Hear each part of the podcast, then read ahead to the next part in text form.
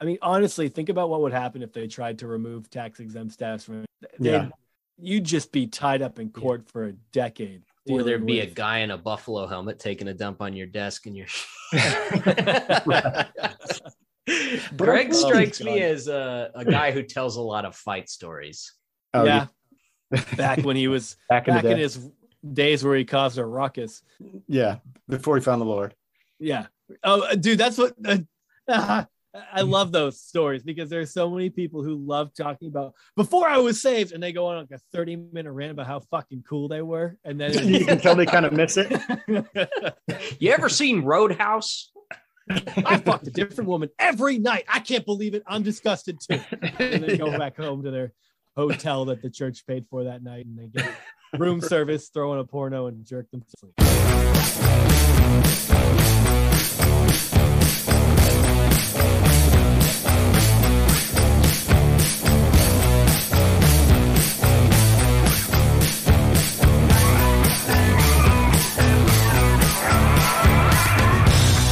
All right. Hello and welcome to Growing Up Christian. I'm Casey, And I'm Sam. and we are joined by a monumental guest for his second time ever being on the show, our buddy Christian Nightmares. How you doing, man? I'm doing all right. Thanks. Uh, thanks a lot for having me on. Man, Yeah. I don't know why you answered our message like when we first started out, but thank you because you really like kick-started our uh, efforts with this thing. No, I was I was psyched to hear from you guys. I mean, it's, I think what grabbed my attention is that you're both Liberty University alums, so uh, Yeah. That's a resume That's a- builder. we'd have a lot to talk about. I, I would argue that that's the only time that being a Liberty University alum has been helpful for me is when I pitch this, pitch people for the podcast. They're like, "Oh, interesting. I'd love to hear more about." It. yeah. I was just like, my wife streams on Twitch, and uh, she was she was doing a stream today, and she, some guy came into her thing. She said something about Liberty, and he's like, "Wait, you went to Liberty?" He's like, "Yeah," and he's like, "I." Wow. Okay. I feel like it was a footnote until like a year ago, and now it's like a black mark on your record. Oh man, it's just one thing after another with with that place now. Yeah, Too. yeah. You just shared. It's been floating around, but you were sharing it too. Of um, someone's picking it up for a series, like picking up all the shit that they've been dealing with, all that shit that's been going on with Liberty for like a series or something like that. Yeah, I think it's an HBO series actually that I think Tom Arnold's involved with somehow. I think Oh my god, I didn't realize it was Oh. gonna be HBO. I didn't read the article yet. I just I kept think like so. seeing it shared. I might be wrong about. I'm pretty sure it is, but um, I, I think it's like a four part series or something about all the sexual abuse allegations and how they kind of allegedly swept all that stuff under the rug. And yeah, Good, I mean, good we'll use start- of the word start- allegedly there. I, I wouldn't have uh, slipped that one in there. It's like Yeah. glad you're What- thinking. Didn't Tom Arnold was a part of? uh They interviewed him on uh Gangster Capitalism. I think 'cause Yeah, I he think had it came out of that. I think this uh, this series deal uh, came out of that. I'm pretty sure. he's somehow connected to uh that that little weasel of a lawyer, uh Cohen. Oh, is he? Really? Yeah, he had some personal connection with that guy and hated yeah, him, you're so he got him talking and then shared the Oh yeah. info. Yeah, no, you're right. He, yeah, he did. I guess it was at least it was stuff that was kind of uh, damning to Trump in some way. So I guess that's it's not so bad. Yeah. Too bad none of that mattered. Yeah, exactly. yeah. not not not a single thing of it. Part of It it. really didn't. It's like everything that happened, you're like, ah, this could be the nail in the Yeah. coffin that we need. No, No, he just never. shakes it off. yeah, Nothing matters. No matter how many pussies you in there. exactly. Dude, That's so crazy though. we uh we were excited to have you back on because we were gonna we're gonna look at some of uh your favorite nightmares of the year and Yeah. Like 2021 was just the everlasting gobstopper of christian cringe. Oh man, yeah. Right from the start. yeah. So it was a big year for christian cringe but uh it was a big year for your page too. I mean i, I feel like you know it, it was just constantly something like popping off and stuff that you had shared. I mean i feel like uh, most of our guests that we've talked to they they bring up christian nightmares as like one of their favorite things on instagram like really? continually so Oh, that's really nice. Yeah. Um, yeah. yeah. I mean, I've just there's there's no shortage of stuff to post about ever, unfortunately. so that's part of it. Um, I think just yeah, I think this year too. I just was posting more than ever as a way to try to deal with this stuff. Like it just, uh, yeah, I don't know. Uh, not Become that- therapeutic at this point. In some ways, yeah. I just feel like I have to respond to it in some way, or else like just totally go crazy. Um, but yeah, and it's just still. I mean, during the Trump years and now beyond. I mean, it's still so. It's it's everywhere now. You know, it's just. uh it's such a part of our culture in, in a negative way. So there's just yeah, there's again, there's just never never a shortage of content. So I'm posting a lot. It feels And it- like that, you know, like deconstruction as a whole kind of popped off this year where it became like a really frequent topic that you were hearing big names discuss and stuff like that. Like there was just a lot of deconstruction talk going around. And I I kind of wonder if it if it encouraged some of these lunatics to like double down on the you know like there's so there's so much uh like this is what we think and screw you if you don't like that sort of vibe that's floating around at the moment it's like they're they're they're leaning into the polarization right now Yeah, maybe.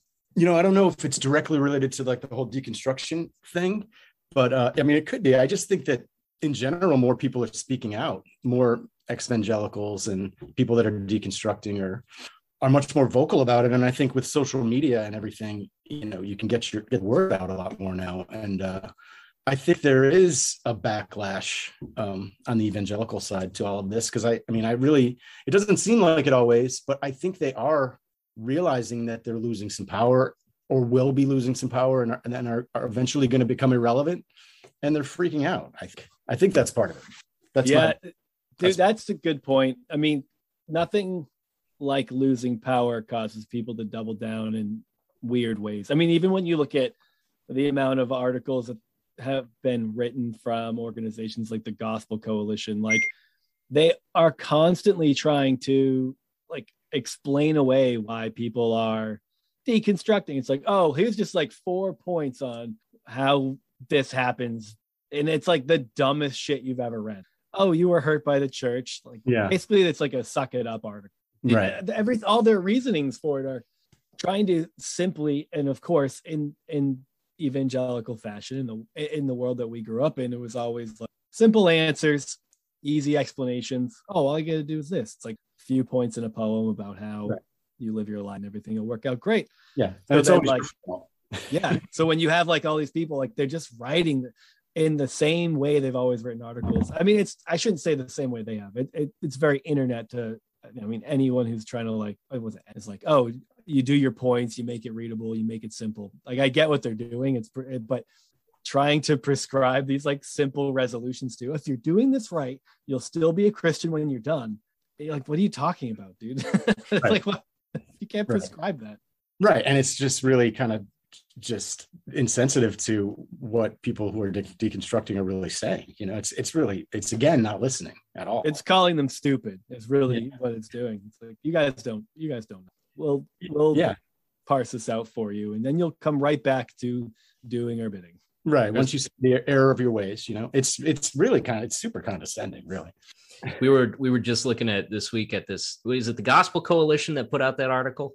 Yeah uh, i forget what the name of the guy was. That's was what I like- was basically referencing was like their four points on how to handle your yeah it was like diagnosing deconstruction and like point one is uh, bad teaching and it was it's like it's written as if it's like a response towards people who are thinking about you know examining so like as if they kind of frame this whole thing as like people choose to deconstruct like there's a conscious decision to like i'm going to deconstruct now and they try to assign like a point to it it's like bad teaching. Uh, a lot of this is because of bad teaching. If you're getting bad teaching uh, just get good teaching bro right it was literally written like that. It was like uh, just the- the most boiled down points. It is it's it it's written as if it's two people who are deconstructing, but it's definitely not. It is written It's a- to their audience as like uh here's all the reasons why this shouldn't bother you. You know? right it's a circle jerk is what that is Yeah. I'm just glad that there's a term for it now. You know, when I started doing Christian Nightmares and when I I, I, I guess I was deconstructing before I knew I was deconstructing, you know. But I oh, I thought you meant circle jerk. Yeah. oh yeah, well that's um no, I mean I'm glad that people are are are kind of unifying around that, it, that it's there's a term for it and that people can talk about it and that it kind of unites people in that way. I think it's a, I think it's ultimately a really positive thing. Absolutely. Yeah, yeah, definitely has uh, allowed people to find. Yeah, it, it, giving a word to it has. I, I, know some people have that feeling of like, oh, the word's played out, it's overused, yeah.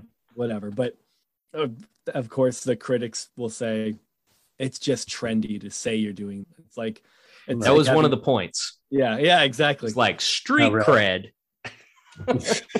yeah, street cred, which clearly shows their uh, lack of street cred. If that's what you're going, if that's your go-to explanation for what people are doing.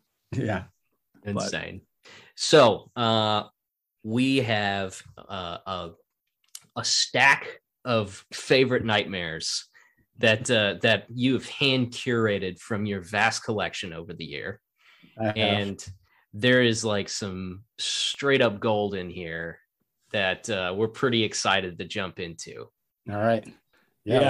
yeah. So our first one is uh, I think it'll be, I think the listeners will know pretty quickly exactly what this is and where it's from. I'll give you a hint. Uh, yeah. The the keynote speaker is a buffalo and it took place on January 6th, 2021.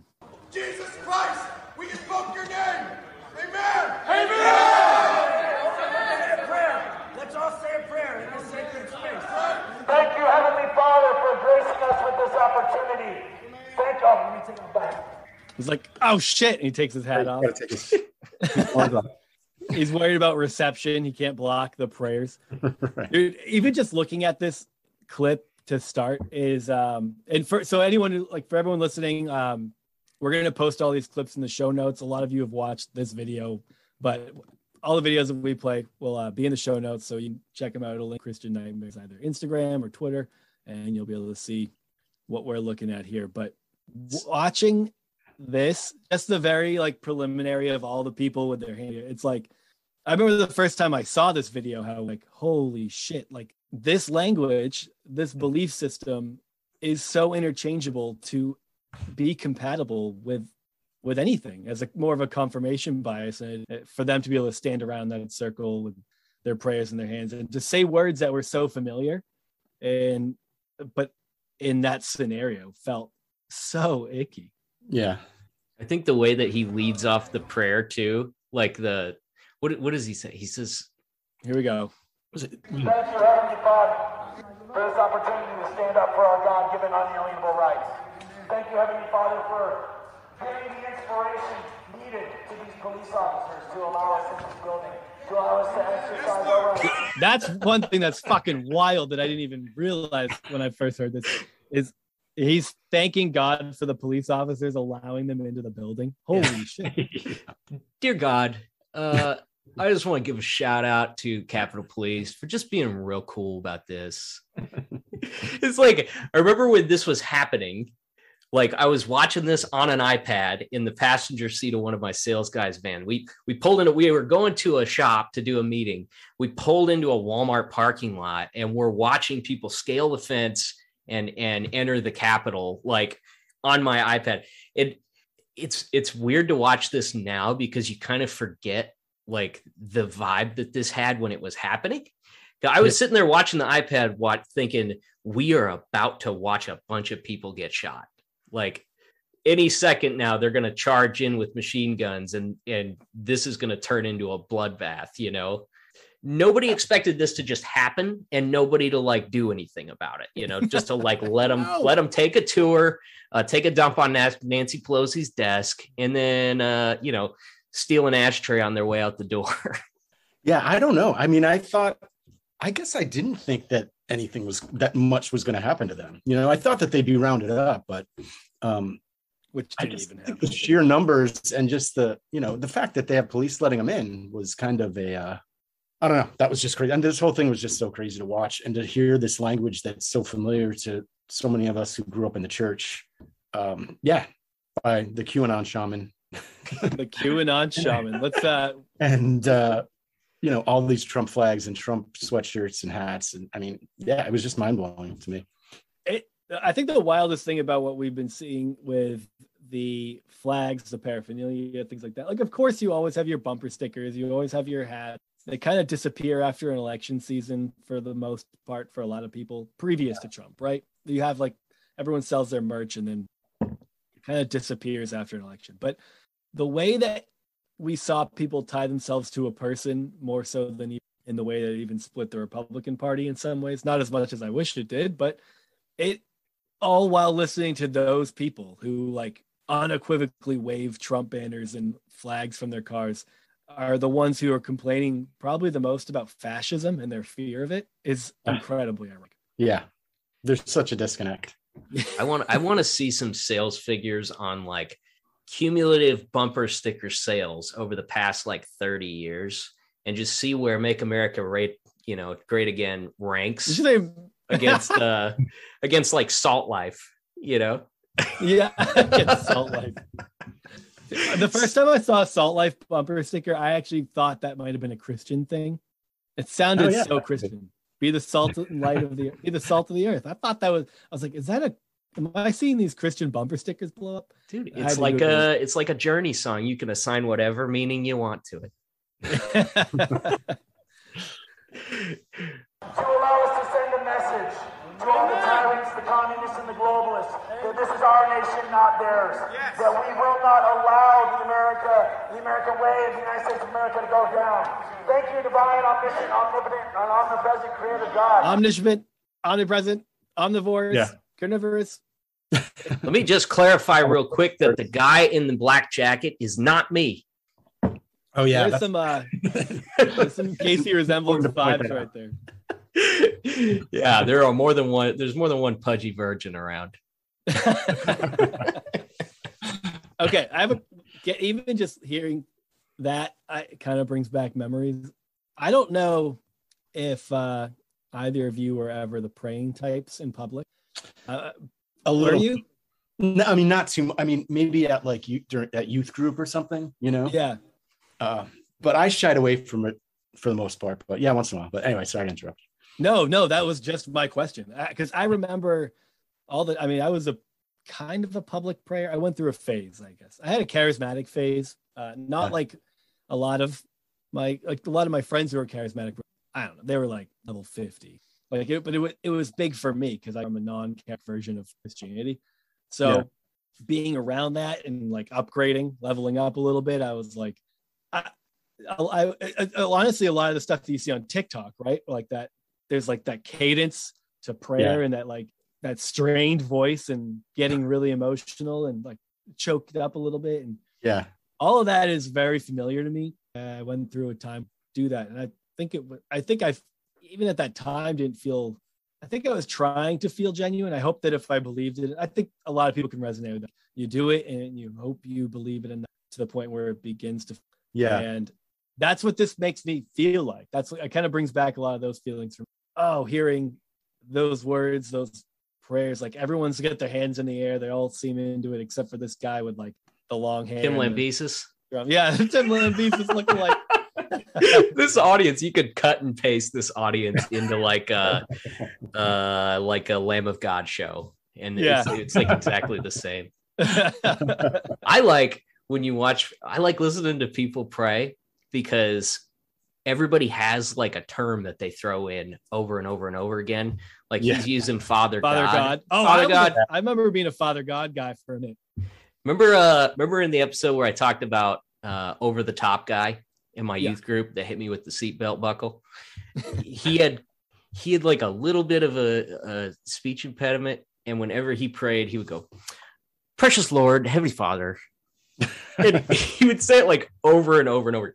Precious Lord, Heavenly Father, like just constantly. It was like filler. It was like he was trying to squeeze 500 words out of a 200 word premise.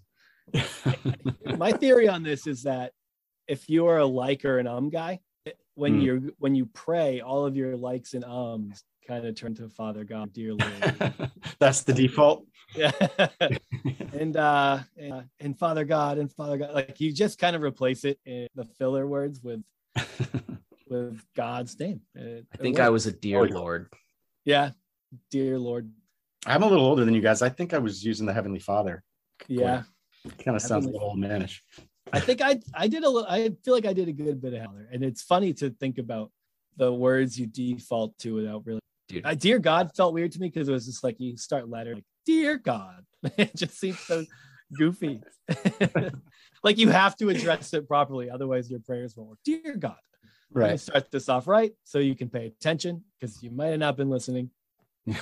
The, well, I thought it was interesting. What sorry, I thought it was what interesting what you said before, Sam, about like wanting wanting to be sincere, but not sure if you were being sincere. Like I think I had that same thing, and then I felt, then I was always followed with feeling guilty that I wasn't really feeling it. Like, do you guys? Did you guys? Oh. I'm with you hundred percent. yeah, Wanting Yeah. to be and just just can't do it. Like you just can't force yourself to feel that sincerity that you know you feel like you should have. yeah, and then feeling, yeah, feeling bad, like feeling that there's something wrong with you for not being able to feel. Yeah, for sure. I feel like I always cognitively believed in it so well, uh, and I didn't have a lot of hangups.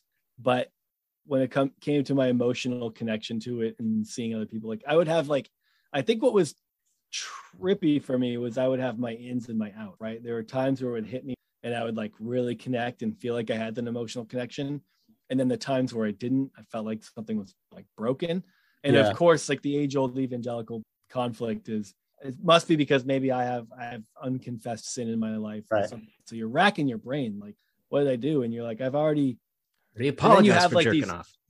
but you have these sins in your head that you like feel guilty of. You're like, I've already confessed them to you, God, so that can't be it. But then you're like, maybe God wants me to tell other people. And you're like, I can't tell other people. That will ruin my life. And then you like just resign to the fact that you're going to be emotionally dead for the rest of your life because you can't tell other people that you. Like, it's You, really, awful. you can't win. You just can't win. Nope. You can't. But But these guys won. yeah, oh, let's Yeah. see what these. White light. With your white light of White light. Thank you for filling this chamber with patriots that love you and that love Christ. Thank you, divine, omniscient, omnipotent, and omnipresent Creator God, for blessing each and every one of us here and now.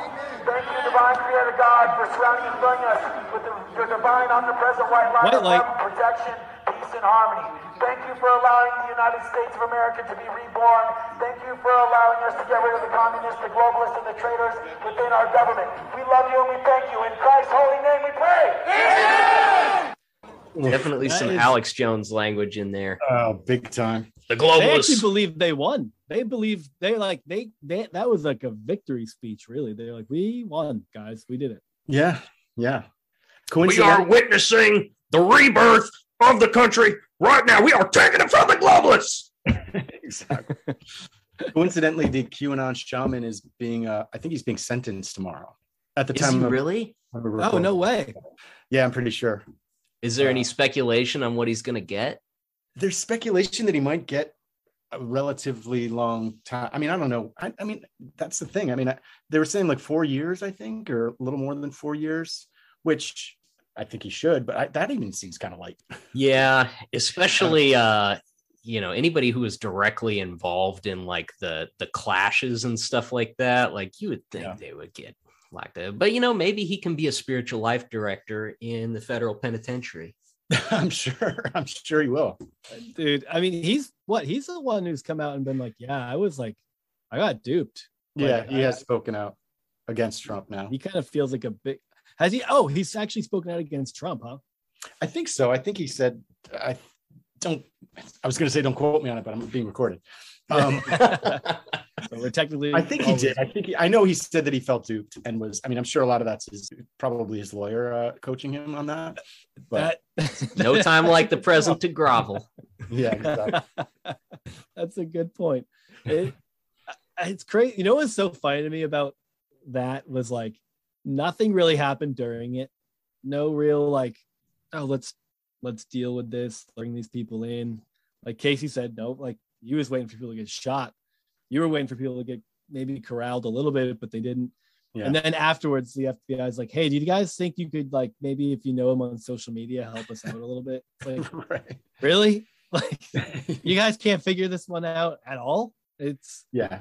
These guys have been at rallies all for the past couple of years, most of them. I know most people like know them to some degree. Have like it, they've there's when you look at the kinds of stuff that show up on like for like red flags for the the kind of shit that they want. Like they got to be in a database. I, I have a hard Yeah. time believing. Yeah, exactly.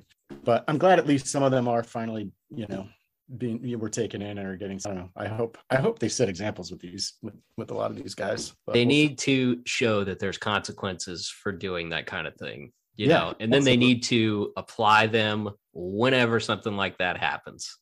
I totally agree. Should they get more or less time than Kyle Rittenhouse? No man, if we start getting into that, who knows? free rittenhouse We're gonna- oh man, that's that's coming down soon too, huh? I know Uh, everyone's on the edge of their seat for that because uh, we know there's going to be riots if that goes poorly. Poorly Yeah. by my definition, which Yeah. he's acquitted, which is a possibility. I could see him being acquitted on all fucking counts. It's He's not out of definitely- the realm of possibility, but especially with that judge, man, that guy seems out of his mind. No shit. I know it's Well, the- wild. it seems to me like the prosecution is fumbling this whole thing. Like when the kid got on the stand and said, like, told the judge that he pointed a gun at, at Rittenhouse, and the guy just like put his his face in his hands. The prosecutor is like, "Oh, this is this isn't gonna go well." Yeah. Yeah. Let's see. Yeah. Now, unfortunately, there's two dead people who don't have the opportunity or side of the story. Yeah. So it's like that's convenient, but right. it is uh I, this feels like one of those trials that's going to result in some serious backlash with it. I'm honestly he he's probably terrified in some way for his life if he's it's hard to believe that he's not thinking someone's going to try to hold him accountable. Yeah, Yeah. he's he's gonna be a mess for the rest of his life, regardless of what happens. And you know, we can all take comfort in the knowledge that someday we'll all stand in, you know, before the Lord and be judged according to our actions. And you know, Yep. God will give him an AR-15 in heaven or something. A golden AR-15. That's right. Isn't it weird that his like if he gets um he was underage right when all this happened if he get not to go off on Kyle Rittenhouse but Yeah. uh if he is charged not charged he was charged if he's convicted um as an underage kid and his mom is the one that drives him there like does anything happen there like that that- that's interesting too right like she Turn of the him to- year. I know. She drives her underage kid to a protest with an AR-15, and then he gets to act sad and bothered when he uh, when he kills two people and says it was self-defense. It's like you didn't even have to go. It's like Right. if he's if he's guilty, isn't it his mom? Oh, for sure. Right. for sure there's a there's a lot to be said about that lady and well we could save that for another time i suppose Yeah, dude this uh this is a this is a monumental video uh definitely a contender for the top spot yeah. Here we go. The people that climbed those walls were 100% not Trump supporters. They they were they were combat. They, I mean they they climbed up there, they pulled people up, and they those it was a setup. But I, I'll tell you, uh, and they timed it perfectly. It seemed like with uh, you know as things got started, it was it was almost you know just pre-planned. And they by the way, those guys got there before the rally, before we had marched down there they were already there. I don't think that they were even part of it. If you if you had cameras and track back those people, I guarantee you that they weren't even at the rally. They were already by the Capitol and ready to do this as the march got there. they didn't I even pay even attention when trump talked I can't listen. He, that guy one talks like he invented the mustache. Two, I like how his I love how his uh his litmus test for whether or not you're a Trump supporter is whether or not you can scale a wall.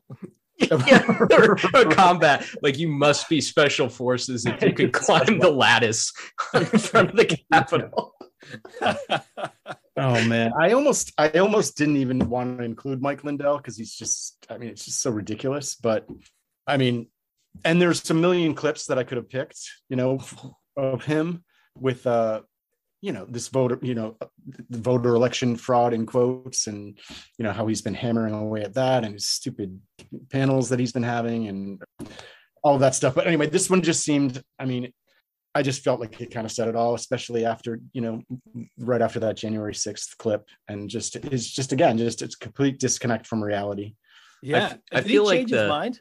Did he did he recognize that they were Trump supporters? Does he still stand by that? Because uh, I think he still stood by it. I think a lot of those people that were claiming that, st- I don't think, and as far as I know, none of them went back and said, "Oh, actually, we were wrong." Um, ugh.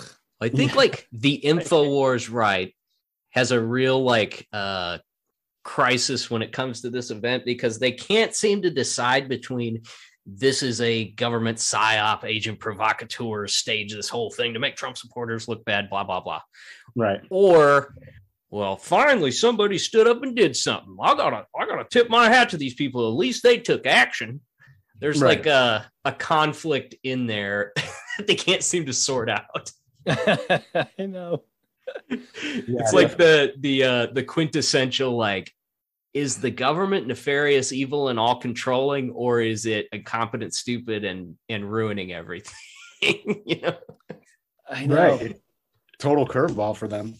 Um, It, it has to be like it has to be both. There's like a there's a cabal, and then there's like everyone else is an idiot. But there's it's a more convenient because, if it's both because Biden's a puppet. It's like basically anyone they don't like is a puppet, and there's someone else pulling the string. And their guys are in power. They're the ones kicking the people who are pulling the strings. It's just like it's such a fantasy land made up world that you there's not even an ability to talk to or have conver like if your if your entire system of belief is based on pretend like you can't you can't have a conversation facts don't exist no, absolutely. I thought, and I thought to me, this was a striking example just because we all saw it. You know, even just watching that, that video before that we were watching, I mean, the QAnon shamans in there, all these people, all these rec- recognizable figures in that movement are were there. You know, i know i mean mike lindell watched it from the roof of the capitol lawn hooters yeah that's right. oh I do have definitely a to Hooters say, guy. um between his like ridiculously perfectly round hairline and his mustache he is a walking talking mr potato head like That's a good comparison. he looks like if you lifted up his hair there's a peg underneath that plugs into his scalp He's still going too. I mean, I just, I mean, I, I was going to say I can't believe it, but I can believe it. But I mean, just that Trump totally legitimized him. That you know, not too long ago he was speaking at Lindell was speaking at the White House. You know, I, I don't know if you guys remember that It's Yeah. on the White House lawn, and um, and I even saw today on um, Instagram. I think he Mike Lindell was uh, interviewing Trump today. Uh, no way still I swear. So he's still he's, he's still not uh, particularly well spoken. No, he just rambles. He, I mean, really, anyone could have filled that role. I mean, I get Yeah. you want a corporate CEO, I guess. My pillows suck, by the way. I, okay, do, do you guys know anyone who has a my pillow? I don't actually. no Yeah. So my this is pre like any of his notoriety for for Trump and alt right politics. Like, oh, at least as far as I know, maybe he's always been like saying stuff, and maybe that's why look at this guy trying to give a disclaimer for why he owns Yeah, 12 no, of them. no. but there are people in my family who who had got them and were like they're great. Like maybe like everyone should try them. And they were given around as christmas gifts a good number. And and then it wasn't too long maybe like a year later everyone was like oh my pillows suck. They all got rid of them. They're like it felt comfortable at first but like after like a few months people's i am clearly trying to create a negative ad campaign against my pillows but uh, it really was like even my wife got one and uh she had so she had a my pillow for a second and it was like it just was shit. It was she got rid of it pretty quickly even though they were like what? I don't they probably bought it off an infomercial a black and white picture of someone laying down on a regular people on a regular pillow and breaking their neck or some dumb shit like that. But no They're one not for, nobody uh, kept them they're not for sleeping on they're for kneeling on in prayer yeah exactly Did you happen to But- see that clip where he was speaking at the big arena and he was like, I want everyone to take out their my pillow and I want you to kneel on it and pray for our great country. And I yeah, I saw that. he was. I think it was. He was trying to break like a, a Guinness Book of World Records uh thing for For the most like public prayer or something. So he gave out a bunch of my pillows and invited all these people. And yeah, That's I- so pathetic. could add that to the, to the show notes if you want. I could send it. Oh yeah. The Guinness World Records has really turned into a mess. Like I feel like we got to the bottom of like who has the longest nipples and the most teeth and now we're just like who can bake the biggest cookie, you know? Here's Yeah. a thing no one's attempted Running out of, before. we're running out of ideas. Who can uh, get the most pogo jumps while drinking a glass of water? Like you can make up anything as long as nobody's done it before. You set the world record. Yep. Might be something to think about. I mean, you could probably uh, you could probably set the uh, record for the most Christian cringe videos ever posted. maybe, or maybe longest speaking in tongues or something. Oh, boom. That's that's done. the one. I think that might be the one. I'm, uh, I'm gonna petition them. Well, I don't know. You probably have to write them a letter or something. I'm not sure how that. Um, I'll look into it. I'll get. I'll get back to you guys about that. Perfect. So our our next one is a double header. Uh okay, who who is Hank Kunneman? Hank Kunneman is he's a, uh pastor of Lord of Hosts Church in Omaha. Nebraska. I don't even know what denomination that is, um, but he, Non-denominational, I'm sure. I think it is non-denominational. Actually, All the good ones are. yeah, yeah, exactly. He's a self-proclaimed prophet. Like there's so many of them these days. Um, he's a regular guest. He's a regular guest on a this show Flashpoint. I don't know if you guys have seen it. Oh, that's what the last clip was from, a Mike Lindell clip. Oh, was it from? Was that? Uh, Yeah. Yeah, I think it was. coverage, coverage in faith or something like that. yeah, it's that Flashpoint. Newsmax? It's actually part of Kenneth Copeland's network. Okay. Um, they had a thing called Victory News that was part of Kenneth Copeland's network, and now they have this thing called Flashpoint. Right. Um, anyway, he's a regular on that show, but um, he's just you know he's just a huge Ken Kunneman's a huge Trump supporter, uh, very anti-mask, anti uh, you know vaccine.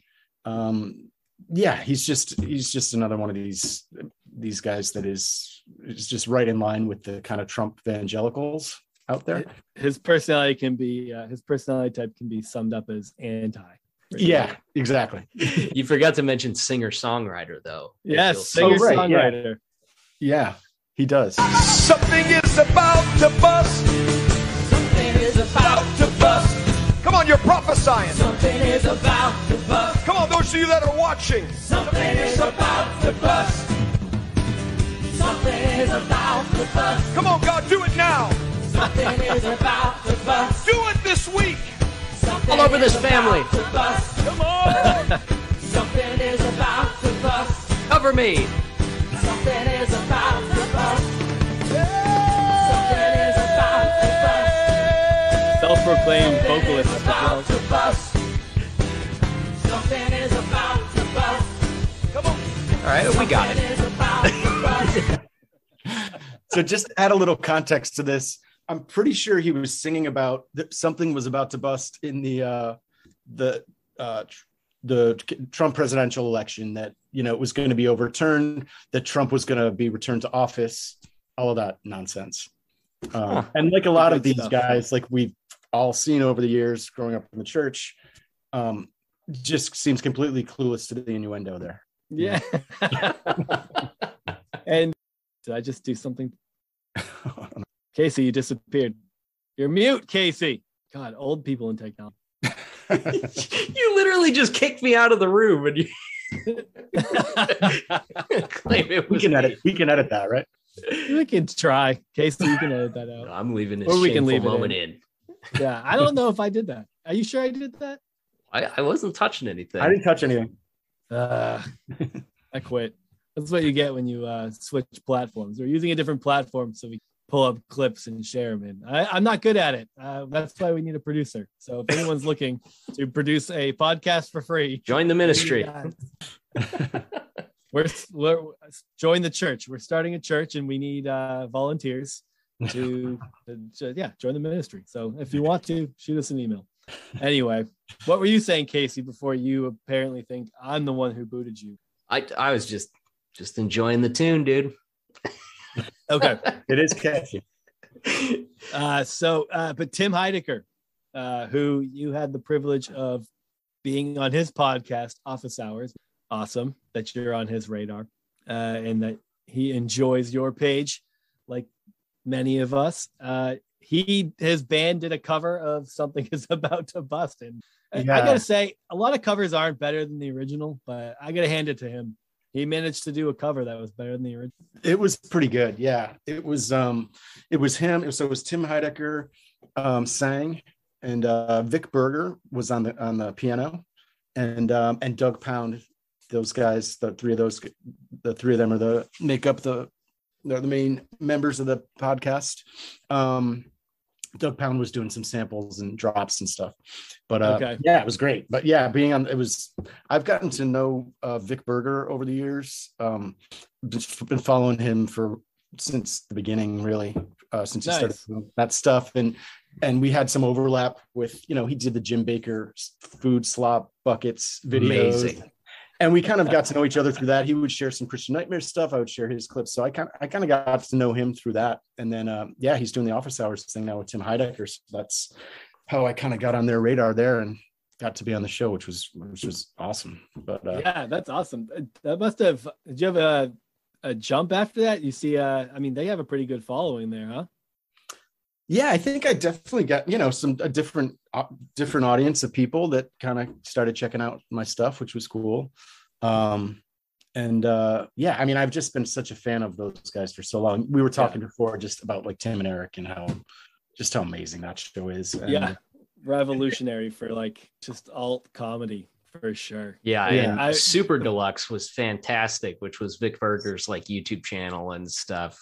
I know it was so good. I mean vic's i mean i really i vic is amazing. I think he is just so incredibly talented and just especially during the trump years was like so it was so cathartic to watch his videos for me. Um and just he's he has such a i mean he's really just come up with such a unique style that is just i mean there's nothing else like it in his social i mean it's like really sharp scathing social comment and political commentary and and just his eye for the absurd and just how he really zones in on that stuff is just i can't speak highly enough of that guy Do you know uh Gregg Turkington then? I don't know him. No, I know of his. You know, I know, um, I know his work and stuff. But uh, yeah, I've never. I don't. I don't know him. So uh you're in a funny mood, maybe you smoked a joint or something like that. Go on YouTube and look up Neil Hamburger. And Oh, I know Neil Hamburger. Yeah, yeah, I know his stuff. I, I thought I wasn't sure if you're asking if I knew him personally, but oh yeah, I, Neil Hamburger is amazing. Yeah, super funny. I went and I I took a he was coming to Detroit when I still lived up there. And my buddy agreed to go with me. Had no idea what we were going to watch. And he was so confused. Neil Hamburger's kind of like a, a character that Gregg Turkington plays, where he's kind of like the quintessential, like low rent Vegas comedian with greasy hair and always got a drink at his hand. It- you just gotta just gotta YouTube Neil Hamburger and you'll you'll see. So good. Yeah, definitely. So following up All right, our uh, our wonderful musical intro here. queuing up Oh yeah, uh, more Hank. More Hank. Let's go for Hank round two. And I got to tell you, man, this got me looking up some of his sermons on YouTube, and it Yeah. was a waste of my time for sure. But Sorry it was about- also surprising how I actually looked up the sermon that he gave this one in. yeah, And this is surprisingly not the worst thing he said in that. So that's pretty. Oh, really? Yeah, he managed to really be offensive at every possible turn. I'm not surprised. Yeah. But let's let But him. we need some Christians that are full of the Holy Ghost. And I'm- Oh, fuck me. I'm not a bigot. nice cut though. yeah, I jumped to the end there. Here we go. Let's try this again. I'm uh, All right. clearly terrible at man. But we need some Christians that are full of the Holy Ghost and aren't caving into the culture. They love that. Wear a mask. Okay. Silly voices. You can't go to church. Okay. Whatever you say, Bidenite. Oh, my God. It's just not. I happen to be one of you. You know, a quick pause here because he's about to jump into something great. say? But I have I have something one of you. because I'm one of you, I'm not sure what he. I think he's suggesting that it's just a bunch of groupthink Bidenites that Yeah, I think that I think that's about right. He's Dude, got like that- real like uh late term Jim Jones hopped up on amphetamines vibes. yeah Like I mean, the Holy Ghost is uh is very amphetamine like. I I- he- tap into it right. like how how many times a week does this guy physically assault a deacon? and then apologize. Nah, maybe he doesn't apologize. He, gets seem, he doesn't seem like an apologizer. I No, came you but- because I loved you. Dude, that, that they um the the way that people like him tell their little jokes from the pulpit honestly it's probably church in general. I bet you can go to churches that are less hype than this less crazy but if it's like pastors are people who wish they could have been stand-up comics and they just couldn't kill so they were like ah let me try these jokes on a group of people who don't think swears and dirty jokes are funny. Uh, so that way when i like kind of just cross the line a little bit i get a good laugh but god it's right this is tough to listen to this guy and who aren't allowed to reject me yes that yeah that Courtesy helps. laughter. yeah. people will laugh no matter what you say even if it's Yeah. just an uncomfortable um i'm here for this i guess uh, i don't i don't want to be the only one not laughing You right. get some more All right. laughs. speaking of laughs Don't, don't, don't tell somebody that God made man and woman, male and female. Oh, oh don't say that because, you know, we, we, we, we, we're going to offend somebody. Good. ooh good the cheering for that is pretty, Yeah. pretty Well, you painful. just don't love him. You're a bigot. Your accusation of me being a bigot makes you a bigot. that's how that works Touche. Why is everything always on your terms? I'm not a bigot. I'm telling you the truth. If we all came from monkeys, then why is there still monkeys around being monkeys? exactly So speaking of him not being a bigot, in that sermon that I Yeah. had listened to, he he has a pretty uh difficult to get through piece on All in the Family and Sanford and Sons.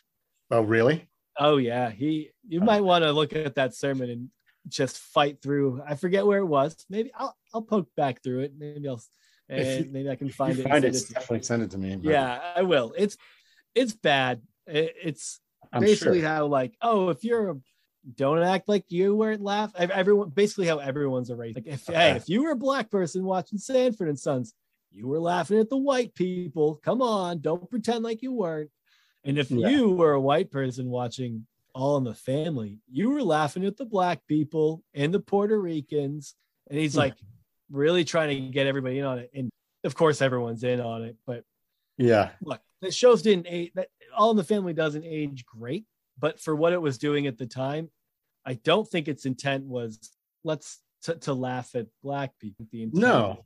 the i think it was pretty ground yeah, it, it was. it was yeah unfortunately some people didn't get it. They took it the wrong way. Kinda but I don't what happened with was Chappelle's show.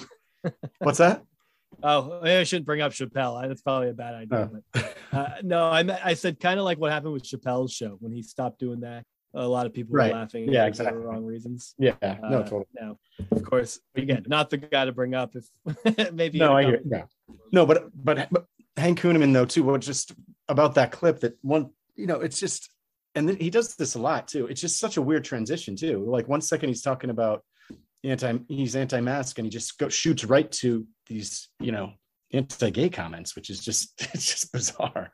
Yeah, there's It's such a there's such a like angry bitterness to it too. Like it just Yeah. has such like bitter vitriolic vibes to it, you know? And like where does the good I want to offend people come into the gospel message? Because the gospel's offensive, Casey. Did you not listen to anything? Oh right. Okay. I'm on board. The gospel is offensive. to people who aren't who don't know the Lord, the gospel is offensive. It's like And that's how they get to that's how they get to double down. They get to confirm for themselves. If if oh, I said something you didn't like and it's the truth, well, you're offended because the gospel they get to live in that feels so good. It right. reminds me of a lot of people like that I encounter in uh, some of our customer shops and stuff like that. Like there's this like a crusty old parts guy that's like, yeah, I'm an a hole. I tell it like it is. I don't care if I hurt anybody's feelings, blah, blah, blah. And it like the, Yeah. I'm just blunt. I say it the way it is. And it's like constantly pushing that as like, this is my personality. It's like, your personality sucks, dude. I kind of hate you. I wish I never had to talk to you again, but here we are. Anyone who claims to be a tell it like it is, it's just not a good characteristic to have. No. Or uh, Sam's a big fan of this guy. Oh yeah, people like this. You know, I, we'll get into it, but he carries a different vibe, and I find him particularly frustrating for different reasons than the previous few that we've seen. Sean Feucht. Mandates, mandates, mates, blah, blah, blah. Let me tell you today, the only mandate that matters is to bring the kingdom of God in the midst of this crazy world. Our government is psycho, but don't let that hold you back from bringing Jesus, from bringing the joy, from bringing the hope. People need it right now. Go forth. All right. First thing I hate about people like him is they Okay. can't say anything without smiling, and it's fucking creepy. it's definitely true about him. I uh, just to provide. I mean, should I give a little context to this? As Yeah. far Context away. um, for those that don't know, he is a singer, songwriter. Uh, used to be a worship leader at I think it was Bethel Church in in California. Um, he's been holding he during COVID. He's been holding these massive outdoor concerts and just you know anti-mask, kind of these huge super spreader events. Um, huge Trump supporter. Um, he actually got Trump to speak at his rally on the National Mall or, or somewhere around there on 9/11 recently. Um, anyway, there's again, there's there's a million clips that I could that we could talk about or show with this guy, but this, you know, I think this is all you need. I mean, He was just he was doing those meetings like early on too, wasn't it? I mean, like he was very early on was hosting like these like quote unquote super spreader events and stuff like that before anybody really knew Yeah. what we were dealing with. Yeah, yeah, he was. And then and then when we did know, he just kept going, and they just kept growing, and he he just kept doing more and more of them. Um, mandates charismatic- mandates mandates uh, if you want to come work with me and be an intern if you're okay with me spitting in your mouth i rehearsed my body language for this video this is my third attempt at it trying to get the hand motions right you know, he did. the, the charismatic uh, nature of Christianity is well, I I don't want to dump on it completely. I'm sure there's good iterations of it, uh, but when it's mixed with people like this, uh, they're it just they're more likely to. I feel like they're more likely to, you know, because they have like the faith healing idea to everything they do, or like the God can do anything. God will heal us. God will as long like we can pray, we can hold a healing rally, we can do all these things. And when you have the charismatic kind of nature to Christianity, there's this feeling that if you die, it's God's will. If you're healed, it's because God performed a miracle. Like Right. it's like such a dependence on that that you can literally have a rally, you can have a out a concert with ten thousand people if you wanted, and look, God's going to protect us, or He won't. And if He doesn't, that's also His will. And uh, Right. then we'll just pray for your healing, and yeah, Yeah. well, everything will be okay. And don't question God's will. Yeah. And that's what's so scary about people like him is he because they always have like this joy of the Lord on their face, right? I, it's such an act. I knew people like Yeah. that all through college who were charismatic, and some of them were genuinely great, awesome, wonderful people who I still have a lot of love and respect for to this day. Others were like, it always felt like it. Maybe I'm projecting. I, I I'll be honest and say I could be projecting because when I was going through like that phase and I was going to this like a charismatic prayer meeting, I would, hey, how you doing? Oh man, I'm so good. Oh yeah, God's great. Like you would just fucking lie through your teeth about how awesome everything was with a smile on your face, and you almost as like to prove to everybody that God's as powerful as you say He is. Belief system is valid, and Right. I feel like that. I mean, that's just Sean Feucht, and he he tricks you a little bit because he's got like his long hair and he's got like this hipster vibe Yeah. and hipsters aren't always the on the Trump train. They're usually like that vibe is not on the Trump train. So Hmm. I feel like that's his like his particular gimmick, and maybe that's why he uh, that that circle took so so well to him. Is it, it helps to have people of different walks of Yeah. Yeah. I mean, he he seems to have a pretty big following. It's kind of crazy. It's when you see the, the size of these crowds and stuff. And he's got everybody else, you know, he's he's got Trump support. Franklin Graham has been yes supportive of him. Um, he's a he's a special person. Especially uh, we could devote a whole have Franklin Graham Yeah. clips here. We could do a whole segment. Oh man, yeah. But uh yeah, so I don't unfortunately I don't think he's going anywhere. I mean, I think he's gonna be around for a while. Um I don't know any of his music. I don't know if it came across my radar when I was at Liberty or anything like that. I wonder if it would, or I'd be familiar with it if I heard it. I've heard some of it. I, I mean, it's just it's it's just kind of shitty praise music, really. You know?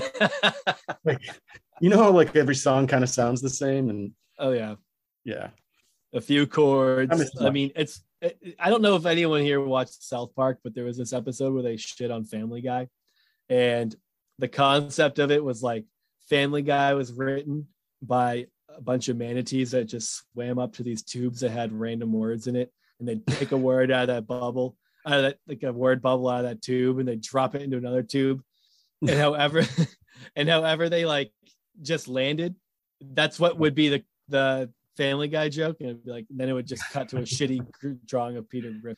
That reminds me of the time that I had lunch with Mohammed doing something. It's like just something dumb. And it- yeah, that feels like praise music where you just like there's a word dump and you just it's like when you have all those words on a magnet words on your fridge for kids and you just wrap them and throw them together. That's like praise and worship music. yeah. Yeah. No, dude looks like he uh like he's related to the lead singer from Nickelback. Like maybe he was cousin and the guy's mom was like, let Sean be your manager. And then he embezzled money from him and had to fire him. He's like Dane Cook's brother. Yeah. Dude, Dane Cook lost all his money. he has a tragic story. He does. It's Yeah. not great. I and do it's all uh, Sean Feucht's fault. I do like the uh the like the Sean Feucht uh message of bravery where it's like we gotta we live in a world controlled by fear. We gotta say no to that fear. There are people in this audience that would say sean you have to cook that chicken. But i choose not to live in fear. I'm eating chicken tartar and if it be God's will that I get salmonella and I puke for the rest of the night, then so be it. Like I I like Sean and guys like him because like they've decided that certain hygienic procedures are are fearful. And I just want him to like stop washing your hands altogether, Sean. Like yeah. you don't need to stop living in fear. You don't need to wash your hands after taking a dump. Like just get E. coli if that's the Lord's will. if your finger rips to the toilet paper, just leave. Just leave the bathroom. Don't use water. Don't use soap. There's no point. How Water strong is your like- faith? Yeah, exactly. Yeah, exactly. All right, let's cue up this next one, and then after we shit on this guy for a second, we'll take a quick break. but uh we're gonna go ahead and cue up Pastor Greg Locke. Before I even play the video, why don't you go ahead and uh, give break down the context for Greg Locke? I'm trying to remember what this video. Uh, let me just look real quick. It's uh, anyway. I, I don't even have to look. I mean, he's saying something awful. um, Context. he is. Oh, but oh, but one thing I did want to mention is is that Sean. How do you pronounce his name again? Foyt. Is that how they? I always said few. Fart. Ute? Ute? Yeah. Um, Some people say fucked. It, it looks means- like it looks like it's it could sound that way for sure. He um, but he anyway he he was at Pastor Greg Locke's church back in August. okay. A big service there. sense. Two peas in a pod, those. Yeah, fine. exactly. Um, Pastor Greg Locke is just uh oh yeah, this is about the mask mandates. That's right. This is that's what the clip is. He's super anti-mask, of course, um, anti-vaccine. Uh, he's also very homophobic, which you know I've shared a lot of those clips as well. Oh, really? Uh, just very angry, bitter guy. Yeah, um, A lot of anger with this one. super angry. Um, I mean, scary. Um, he's gotten a lot of attention through COVID because he's just flouting all restrictions, and you know when you know he's just one of these guys that just kind of uh, really, really loves the you know loves to feel persecuted. It seems. Yeah, yeah. Um, but uh, yeah, huge Trump supporter. He is here. He is talking about the uh, what he, his church is doing about people who show up in masks. Don't believe this Delta variant nonsense. Okay, well, right out the gate, can we talk about how he sounds like a Zach Galifianakis character? Oh Snuggler. God. It's like I don't know if anyone watched Baskets, but it's basically his I've seen character some- from Baskets. It's, That's great. Okay, here we go. I got caught shoplifting from the Ford dealership. Stop it! Stop it! I know right wing watch watching. I don't care. If they go through round two and you start showing up all these masks and all this nonsense, I'll ask you to leave. That's him just banging the mic on the ground for no reason. Yeah, yeah. Okay. I'll ask you to leave. I am not playing these Democrat games up in this church. If you want a social distance, go to First Baptist Church, but don't come to this one. I'm done with it. I said I'm done with it. I ain't playing these stupid games. Cool 360. Yeah, he does good roundhouse kicks. I bet. Uh, I Yeah. there's a few things that stick out to me. One, the podium is dope, and by dope I mean pointless. I don't get what's going on there. It is doesn't made of fit the sticks. aesthetic at all. If unless those are deer antlers, like it, it looks like uh, like one of those a deer death antler lamps from uh, you know, like Cracker Barrel or something. Yeah. It's either a deer Uh, antler lamp or a death metal poster. Yeah. the other thing I don't, what I don't get about about Greg Locke or Hank Kunneman and all these pastors that have these sh- like they're all their shit's televised or on YouTube or whatever. Like they're clearly engaging in politics, and as a church, like that that should prevent you from being tax exempt. Like, and they Yeah. Oh, I don't think it works Oh. like that. I think we've learned that it doesn't. well, yeah, we've learned that it doesn't. doesn't, but it should. But yeah, I mean, it's been happening so much. Yeah. Yeah, and it's so blatant. Like it used to not be so blatant. Like I, growing up in church, I, I was conservative, of course, but they never told us who to vote. Uh, you know, even at the most conservative, they would talk like the things that they were talking about that were conservative talking points, uh, gay marriage and abortion and things like that. Yeah. And So you kind of knew what they were saying, of right, and you but they didn't wouldn't talk explicitly about say it it. from like Democrat, Republican. The Republicans want to do this, the Democrats. want- I never got that. It was just like, well, here's it was always here's what the Bible says,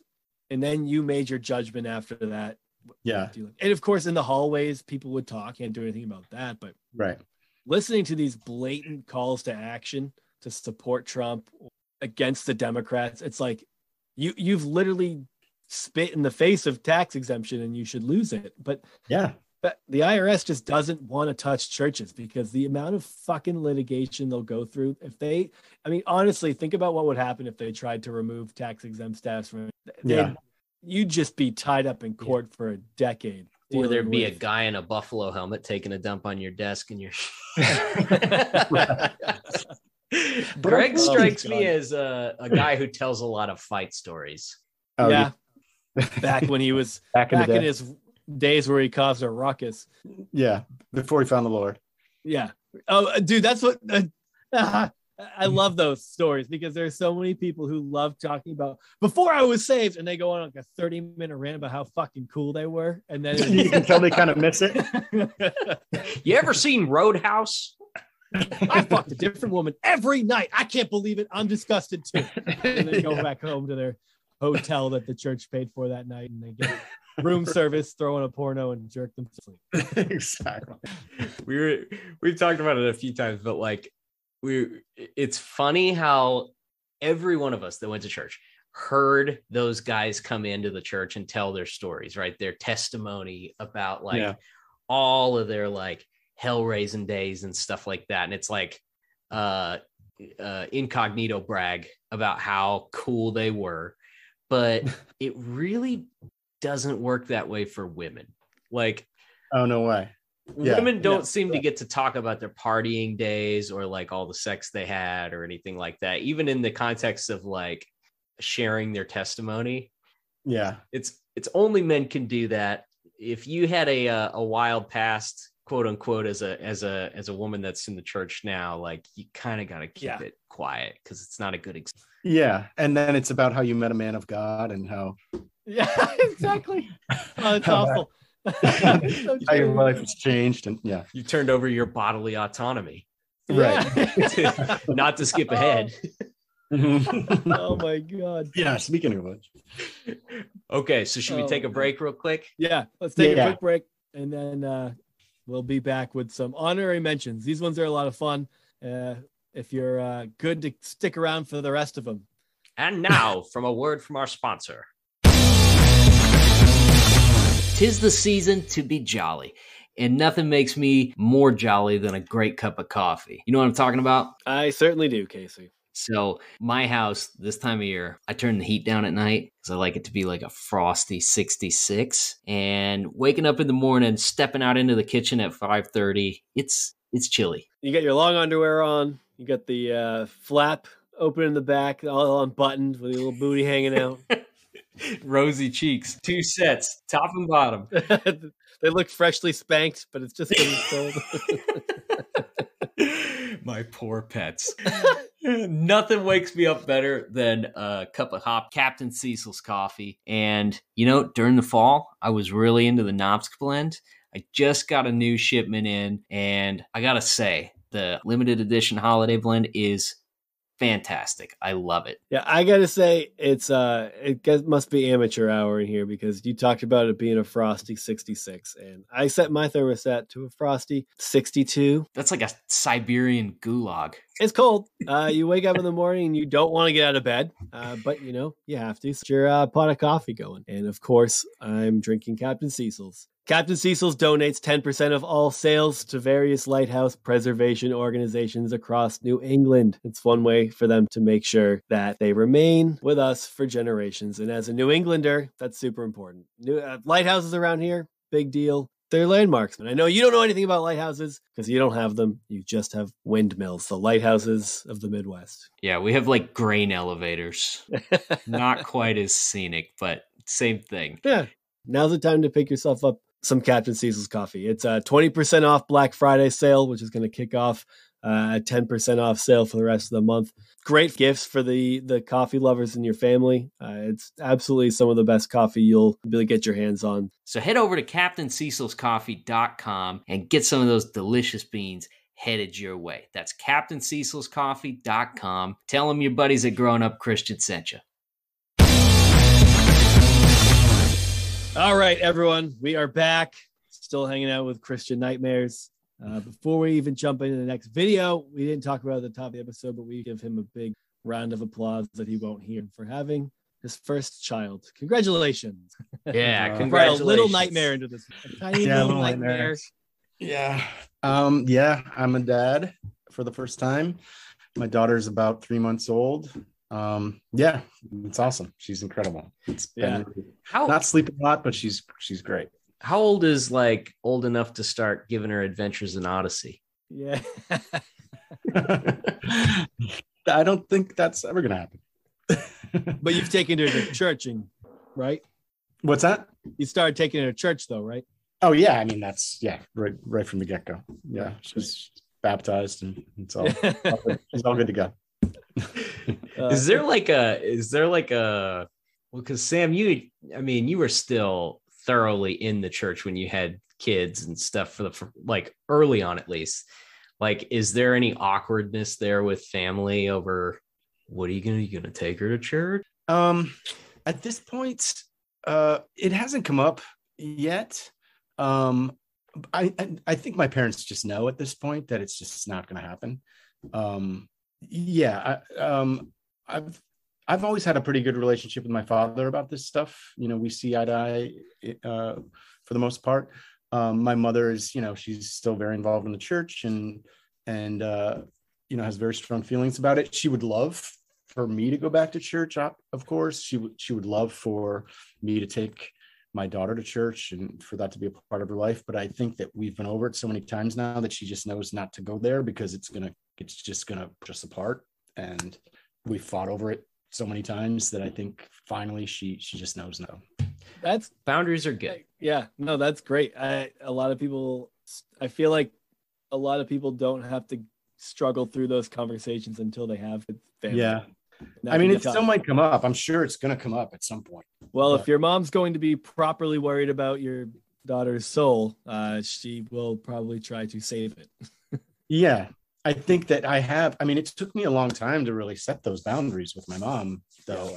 It was really hard too. I mean, it was it wasn't fun. It was super uncomfortable, and um, and you know, you know, I love my mom, and as much as I um, you know, needed to pr- protect myself, it sucked to feel distant from my mother for a long time uh, over this. You know, so yeah.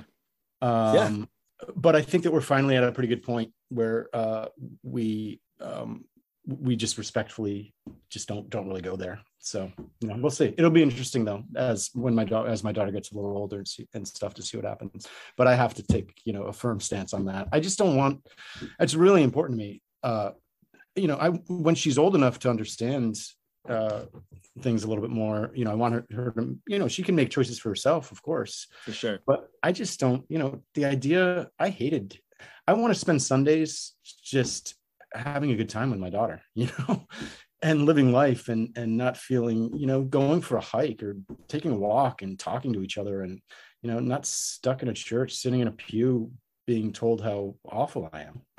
and I never want Yeah. my daughter to feel I never want my daughter to feel like she's not good enough, you know, and and have to endure uh, a lot of the things that we all did as kids. I feel like church is Yeah. framed as like one of those things that's like a family activity. And like you go to church as a family, but you're not really engaging with each other at all, you know, in church. It's Yeah. it's kind of like uh I don't know, it's like the it's like the date equivalent of like going to a movie. It's like there's nothing wrong with it, but you're not learning about each other at the movies, you know. Right. You're not getting closer at You're just getting a hand job in the back of the theater. What's so weird about that? It's just Popcorn like butter. church. I'm sure I'm sure that's happened some to some people, not to me. or me. Uh, let's be honest. Uh, so speaking of boners, Perfect. Speaking of boners, solid transition there. Oh, if only if only my uh, transitions to the video were as solid as your transitions to introducing them. I'm a seasoned interviewer. You're killing it.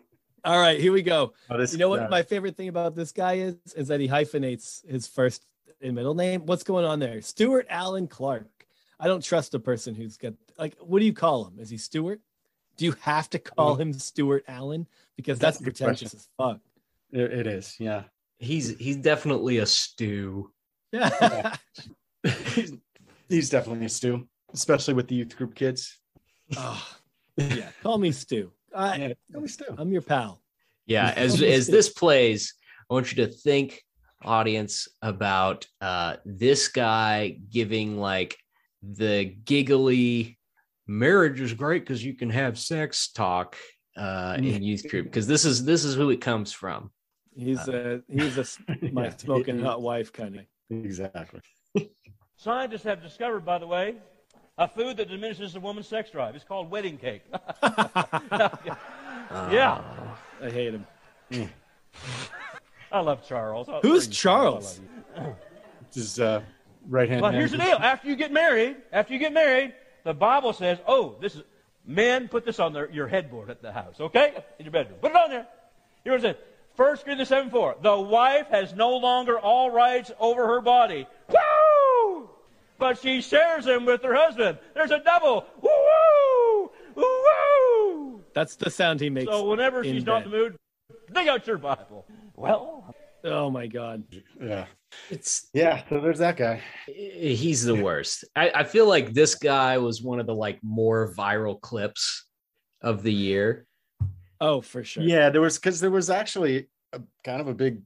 It got picked up by a lot of people covered it, and uh, there was kind of a backlash. And he um he actually ended up kind of going away for a little while, and um, You got a to- sabbatical. That's called a paid four month vacation, and Yeah, only exactly. pastors get them. no, you, you're absolutely you're, you're totally right. Oh But my he, God. he supposedly went to counseling, which I'm sure was Christian counseling, you know, and he uh, came back and he did apologize. But um, I don't know. I just think that, you know, we've all sat through sermons like this, I think. you For know, sure. So many of them. And I just think that now it's just now with social media and, you know, everybody recording things that these guys are being held accountable. And so they're forced to apologize. And I guess that's better than nothing. But I mean, they've been saying this stuff for years. Yeah, I Yeah. think like people who didn't spend the kind of time in church that like a lot of us did were taken aback by this. And I mean, it is maybe the worst time to preach this message, you know, like it's so out of fashion right now. And so tone deaf. just more yeah tone deaf that's the word. It is just like repugnant the message is. But like if you spent a lot of time in church and you went to christian summer camp and you sat through these sermons that they give teenagers about how like you know it's it's always wrapped around an abstinence message that like you gotta wait but hey look if you wait this is the payoff. You can demand your wife have sex with you whenever you yeah, want. exactly. And we all heard these but you're right. We all heard these messages and they were coded in different language and stuff. Sometimes sometimes they were more like on the nose and ugly about it. And i Mhm. think like i think that there was a lot of young women and I've, I've heard it like a lot of young women talk about like how much anxiety this kind of stuff gave them about marriage and about sex and like just the the the fear that they had of you know this quote unquote gift that God gives on your wedding night and stuff and it is just Oh, like yeah. this is like one facet of the like big ugly monstrosity that is purity culture Yeah, absolutely. Yeah, feeling like you you you are you know your husband's property for one. Um, also, these expectations that you have, these unrealistic expectations that you have for sex. You know that it's just going to be this amazing, mind blowing experience your If first time guy. on wedding night, and then it's over in 15 seconds. yeah It's- And then one the of the things tears. that's so wild about this world not even just this guy but this world is like i mean humor like that if you obviously we wouldn't call it humorous but he's going for humor it's hmm. it's kind of landing fine. Uh we'll see his humor not land quite as well in the second clip. I, I feel like it doesn't hit as hard because uh, it's a little bit uncomfortable for everyone in the congregation but that humor in this one only really lands when you believe and teach uh, that that women just don't really like sex and that like you're always trying to convince them that they should or they need to do it. It's like a chore for them that Right. women are never going to just be like i'm super into this You're just, it's always going to be like i want this and i have to like i have to ask for it i need to convince you that we should I, need- it's always it always came from that perspective for me was like they might I might have gotten a message here or there that like women can like it, but women need to be, you know, turned on so very slowly. It's gonna take some time, and you gotta rub their shoulders first. And then- Buy but everything flowers. becomes a Yeah, transaction. How many? Buy them chocolate like so many women love chocolate jokes in my church in my early like marriage days as a young evangelical, the amount of back rubs I gave solely because I thought I'd get laid afterwards is embarrassing. It's embarrassing. My wife would hate it. well, yeah, too. Like to your point, it's just that it's it's this idea that the that women need to either be coerced or that you can just yeah, it's all manipulative. Like you're, it's, no- it feels like there's no authentic sex when you have that mess. You Mhm. can't have authentic sex with your like you you you might get there sometime. Really, as a young married, like as a I got married at 21. Like it was three days after I turned 21. I wasn't like I wasn't old by any means. And you, it, you're always in your head about it. You don't really know like, oh, are they into this? And then as a guy, you're like, I'm just supposed to be happy this is happening. But then then you're like, well, I'm not into it if they're not into it. Like Yeah. this feels weird, uh, but it Yeah. shouldn't because that's not what that's not the message that's been. You end up, I mean, even guys end up with some mixed emotions and hangups and connects with for sure we learn. Yeah. It's like I This isn't good for of- anybody. Yeah, No. yeah. A This lot of doesn't lead to happiness on anybody's part. it's a lot of it centered around the trauma that it causes women, and it's definitely more traumatic for them. Definitely, like it's it fucks up your views of things and your expect as a guy too, especially a compassionate person. Like if you're like, uh, of course, there are probably guys like this guy, like Stewart Allen, who more than happy to just look. I mean, he's just happy he's cranking them out here and there. So I think Stewart and his take what he wife probably have sex through a sheet with a hole in it. That's pretty safe. safe. maybe maybe he wears that sheet that has two eye holes in it. It's possible. on the weekends. You might make her hold a picture, you know, if the second clip is any indication. Before we hit the second clip, Yeah. okay. Yeah. And if you're not, if Stewart Allen Clark doesn't have you grinding your teeth just yet, um, clip two's coming. Okay. And you know, don't don't cause yourself any dental damage or anything. But before we get to this, I think it's important that we kind of paint a picture of Stewart Allen Clark's uh aesthetic, which is I was trying to think of what he looks like. He looks like if you synthesize together uh, both of the the the the old couple from Courage the Cowardly Dog. Like if you put them both into the same body, Stewart Allen Clark. He's rocking like one of those dress shirts with the flat bottom He's a untucked. flat bottom guy. Yeah. Oh yeah. Got those Untucked. relax fit jeans on, the, the Levi 501s. Um, got the the the the 13 pound Sketcher chunk boots, uh, buzz like a- cut, and glasses. It's like a discount uh Patton Oswalt look. Yeah, he looks like he'd be in a commercial for barbecue grills. Yeah. He's throwing a little like Newman from Seinfeld. He's got Newman vibes. Yes. Newman vibes. He's got uh he looks like when when toddlers get glasses for the first time and they have to like hug their face and really he kind of looks like a toddler who just got glasses. Yeah. I think all that's to say he's not exactly a catch. No, he's No. not. Which is why he's so dependent on this patriarchal t- system. He has some Right. ideas about women. dependent on it. And let's hear let's hear more of those ideas. Let's uh, go ahead and start this next one. His his ideas are fantastic. Now, look, I'm not saying every woman can be the epic, Epic. the epic trophy I'm wife of still in all middle school time, using Epic. like Melania Trump. Melania Trump. I'm not saying that at all. Not most women can't be trophy wives, but you you know, like her, maybe you're maybe a participation trophy. I don't Did- know.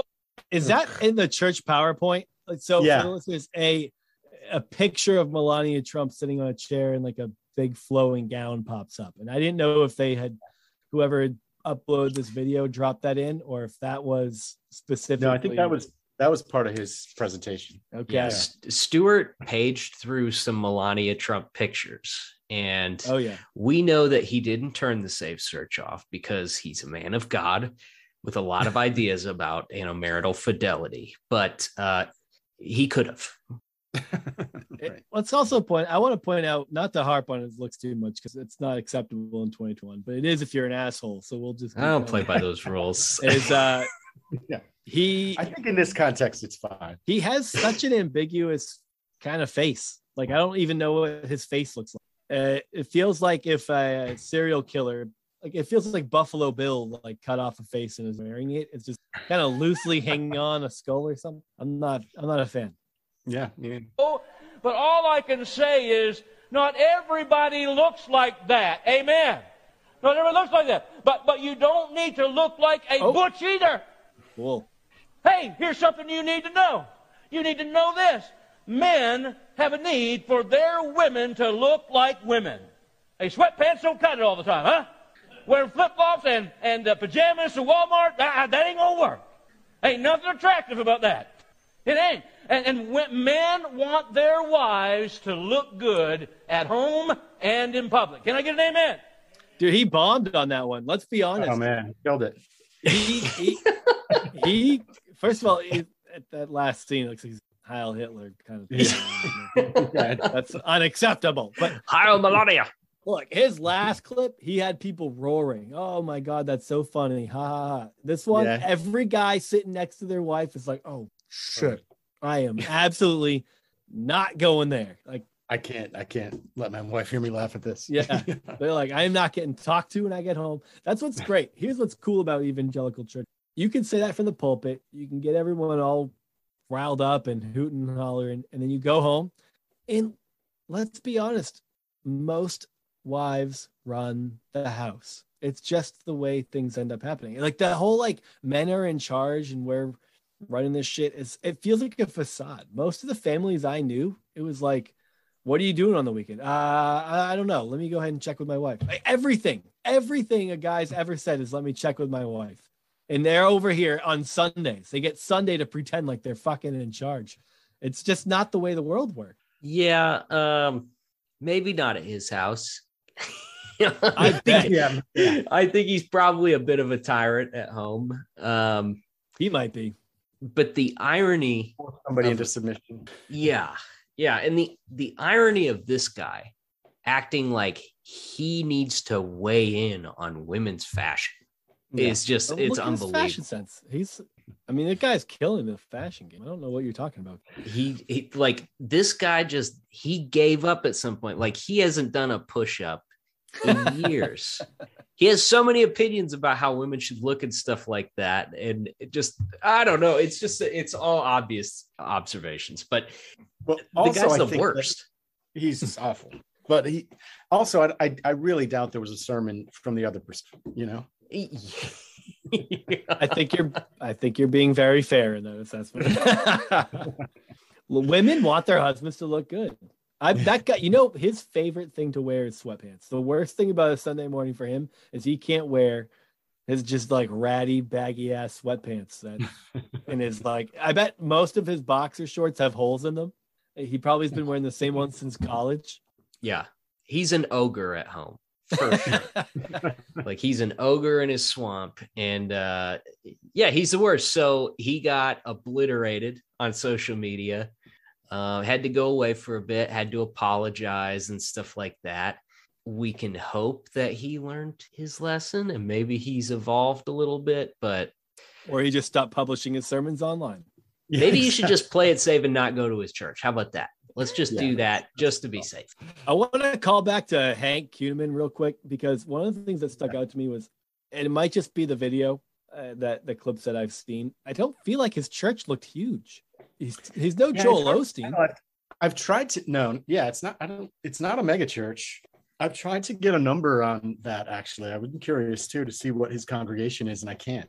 Yeah, Um, I'm guessing guessing it's maybe around 500 to a thousand at the most. yeah. That's.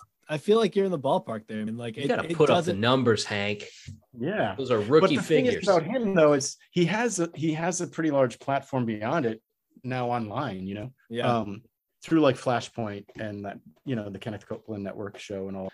It almost doesn't even matter if you have no. if, if you don't have a large congregation anymore. Or if you're, if credentials. you're getting invited to speak at, at all these conferences and invited to all these bigger churches and all these shows. But It the world we live in now is like no one cares about your credentials. Like you posted just the other day, uh, or maybe today. Who's this like girl who keeps talking about how she's only 17 and has a whole lot of shit to say? oh, I can't even. I, I just found out about her. Um, I follow Right Wing Watch, who are who are amazing at what they do.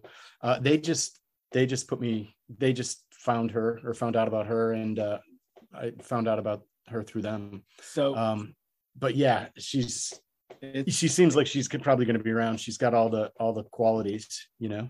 it's uh, uh, Savannah Lynn, aka the Savvy Truth. Savvy truth. That's right. It's like Yeah. we're at a point where no one gives a fuck about. It's like, are you saying what we want you to say? Great, jump on. You're along for the ride. Like we got you. We'll give you a platform. It doesn't. So like, I mean, Hank Kunneman. Yeah, she- what? He probably got a Bible degree. Maybe he went to maybe. And Maybe. seminary doesn't really matter because you pick a seminary. Whatever that seminary believes is what they're going to teach you. It's not like a real, you know, come up with your own ideas about shit based on your studies and I don't know, get to the bottom of something. Or I feel like a lot of graduate programs have a uh, are a little bit more well rounded. I could be wrong, but seminary is weird in that like like if I went to li- I got a Bible degree at Liberty. If I went to seminary at Liberty, I would have just gotten this is what Southern Baptists think. This is what you. This is what's right. And, Yeah. And if you want to do well in this program, you have to believe this. Otherwise, pick a seminary that lines up with what I think that's a strange way to handle graduate education, but that's what these institutions do. So, like, what I mean, what are Hank's credentials to be? He's did he go. He didn't get a journalism degree. He has no real certified douchebag. Yeah, certified. So Yeah, no, I, I think you're right. I don't think you really need that anymore in that world. You know, I think this uh the the woman that you're talking about, the 17 year old, um, I think that she was invited to speak at this. She has a minimal, you know, not even a huge social media following, but uh, you know, she's 17. She's really like like outspoken. She's uh she's hitting all the right talking points. Uh, Yep. I just think, and she got invited to speak at this big Reawaken America right, or something. It was called. that It's like it's like. Bizarro Greta. Yes, I and Yeah. I, I actually Yeah, wanted to point that out. I'm glad you, because I, it's the, the low hanging fruit here is that you can do that on both sides, right? Like Greta Thunberg, Thunberg, I forget how you Yeah. say your last name is. Um, you could argue that that's a similar thing, right? She's not, she's young. Like, what credentials on something? Really have any credentials to speak about? Uh, but people love it, and she gets Right. but you could argue so from from that side you could argue that she rallies people and is an activist so i get i mean the difference is i think that climate change is real and i think the savvy truth is full of shit i get Me, yeah, me too.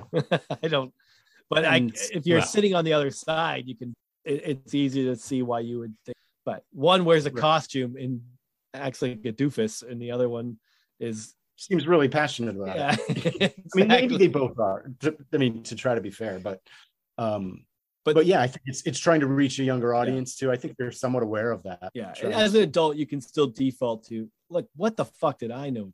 So to act like you're right about anything, you know anything is diff- It's difficult to to level with, and they might both end up thinking the same thing in ten years as they. Maybe they I both know. graduated from the same MK Ultra class. uh, They've been been living in Ted Cruz's basement, uh, raising a puppy that they'll eventually have to kill. yeah, You in know. like what three inches of water? It's like you have to just you have to force its nostrils under that three inches of water. Hold on to it while it squirms. So, uh, speaking of credentials, this Yeah. lady, uh, Kathryn Krick, she is a bona fide apostle. Yeah, she calls herself an apostle. Um, yeah, I uh, found her stuff this year. Um, she really stood out. um, That's one way to put it. yeah, she's out in California. She she runs a she's a pastor of a church. Um, I forget what five F or something church. Is it the Church of the Crisis Actors? It could be. Could be. I am excited. About, I was excited to see this this woman pop up because I kind of found her independently, just like looking at hashtags on TikTok, Yeah. and I was just I was blown away by her page. yeah she's all she's she's i think she has a pretty decent pretty big following on on tiktok I think Um, so. and she's doing so she's she's doing these she holds these uh public exorcisms quote unquote So wild. In a park in los angeles like every week every saturday or sunday. And um yeah this is this is one of those. Here we go.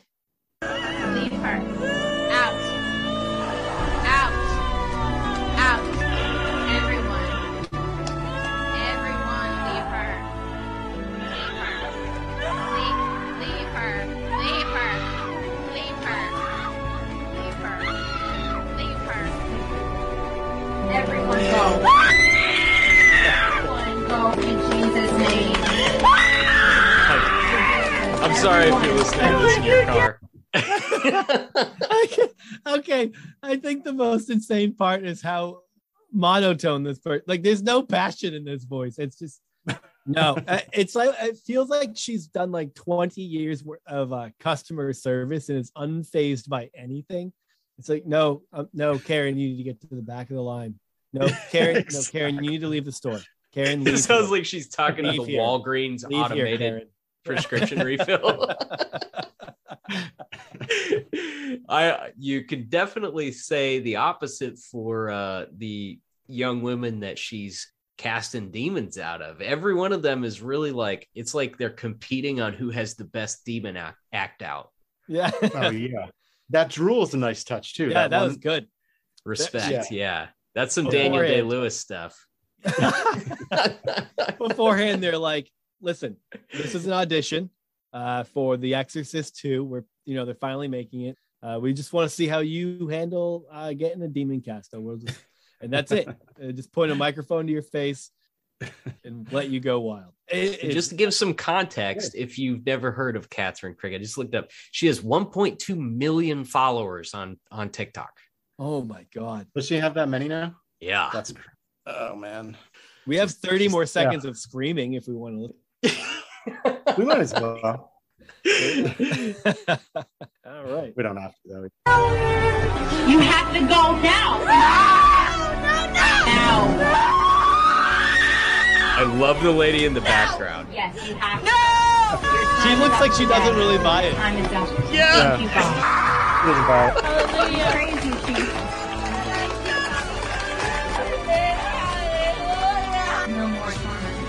This is the third Rolling around on the Out, ground, everyone. Nothing can steal. convulsing, The heaving. Jesus. Thank you, Father.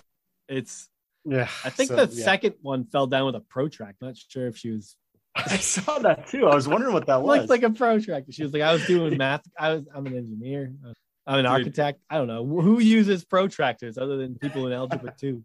if, uh, if you are not you need to go click on the link and watch this video so that okay there's three young women you know well dressed clean cut young women that are losing their demons in this video. Yeah. and they're all seem to be kind of trying to outdo each other. They all have like their own little unique spin on what demon possession looks like. Uh young lady number two there's a woman standing behind her watching this happen and she's grimacing with like this look of like why am i like i didn't sign up for this. I thought Yeah. we were going out to coffee you know?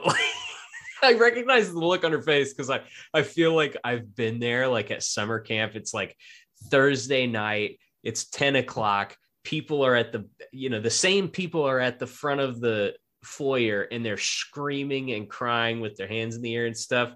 And i'm sitting in the pew just like i like this anymore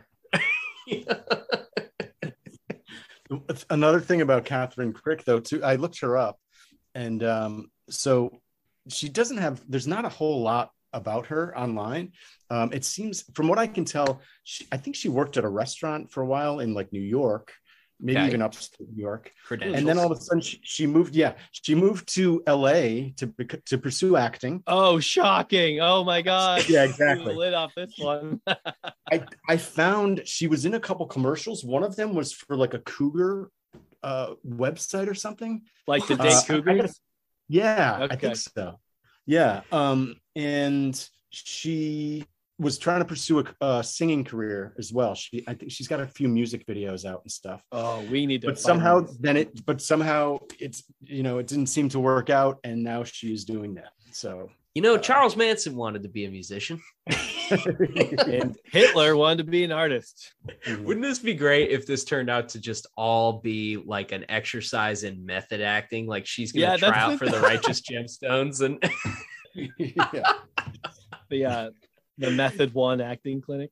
I actually I saved one of her videos. Uh if we get time, I'll we'll, we'll play it for you because you get a kick out of it. So Kathryn threw out three demons over the course of that video, lots of screaming, lots of drool, and zero swear words Yeah. because demons Yeah. don't swear when they know they're going to be on a Christian TikTok. Uh, that is that is what I love about these. That's talked so about this, good. I'm always amazed at how demons they avoid profanity in in all of these situations. They're screaming, they're spitting, they're biting, they're talking about killing the person. Never swear though, which is pretty courteous. yeah. They're- no, they're respectful demons. I appreciate it. I don't, if you want people to understand that you can cast out demons, I mean, who's watching these, right? No one would. No one's watching that and be like, "Oh, I need to find this woman. I think I have demons. 1.2 million people are. 1.2 million people on TikTok. Uh, 1.2 million people are confident that they are not demon possessed and they're just excited that someone's casting them out of other people. One of the things I remember talking, I remember a conversation about demon possession. Demon possession so prevalent in the New Testament, and you know it's not really a thing anymore. But really, are there any less demons in the world? Clearly, there are people who are still demon possessed, and we just have lost the ability to understand it for what it is. And it appears to be different things now. They've mastered their craft. I mean, they've had 2,000 years to figure out how to trick people into thinking the demon possessed aren't demon possessed, right? These are the conversations that happens on the halls of Liberty University, particularly amongst people getting Bible degrees. Like, And you said that that degree wasn't wasn't valuable in any way, huh? no, I, right? I can't spot uh demon. I can spot real demon possession, and I can spot bullshit. And I'm pretty, pretty sure that Kathryn Krick is full of shit. Not to squeeze a lemon into your wound. that I, I will say the uh, exorcism rabbit hole is a fun one to go down on TikTok. There is a whole host of characters on Yeah. there. Lots of demons on TikTok. So people are doing the Lord's work. That's great. Yeah. All right, let's go for this guy. Uh, let's go, uh, Pastor Robert Jeffries. Jeffries.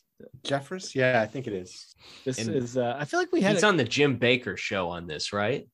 I think he's been on the Jim Bakker show. He's another another huge Trump supporter. Was very outspoken in support of Trump uh, to that presidency. Um, this one is just. I mean, he, again, he's somebody that there's a million clips of this guy saying ridiculous dumb things. things. Yeah, uh, but this one was just particularly kind of out of nowhere to me. it comes out at a good time because uh, two weeks ago we had uh, Tori Williams Douglas on, and the title of that episode was about uh, heaven being boring. And this guy is certainly not making a solid case for that not being true. Here we go. Some people, you know, working in People just don't want to But work. Remember, God created us to be workers. Work was a gift from God before the fall of Adam and Eve. God meant for us to find fulfillment in our work. He's a worker. He created us to be workers. But in heaven, the new heaven and the new earth, all of the things that drain the joy out of our work, bodies that grow tired, strained relationships, government regulations, all those things will be removed and we're going to enjoy work like God intended us to enjoy. Government regulations is one of those things. That's what we all think about. There's too many government. You know what I hate? Fucking When we're thinking minimum of heaven. wage. Goddamn minimum wage.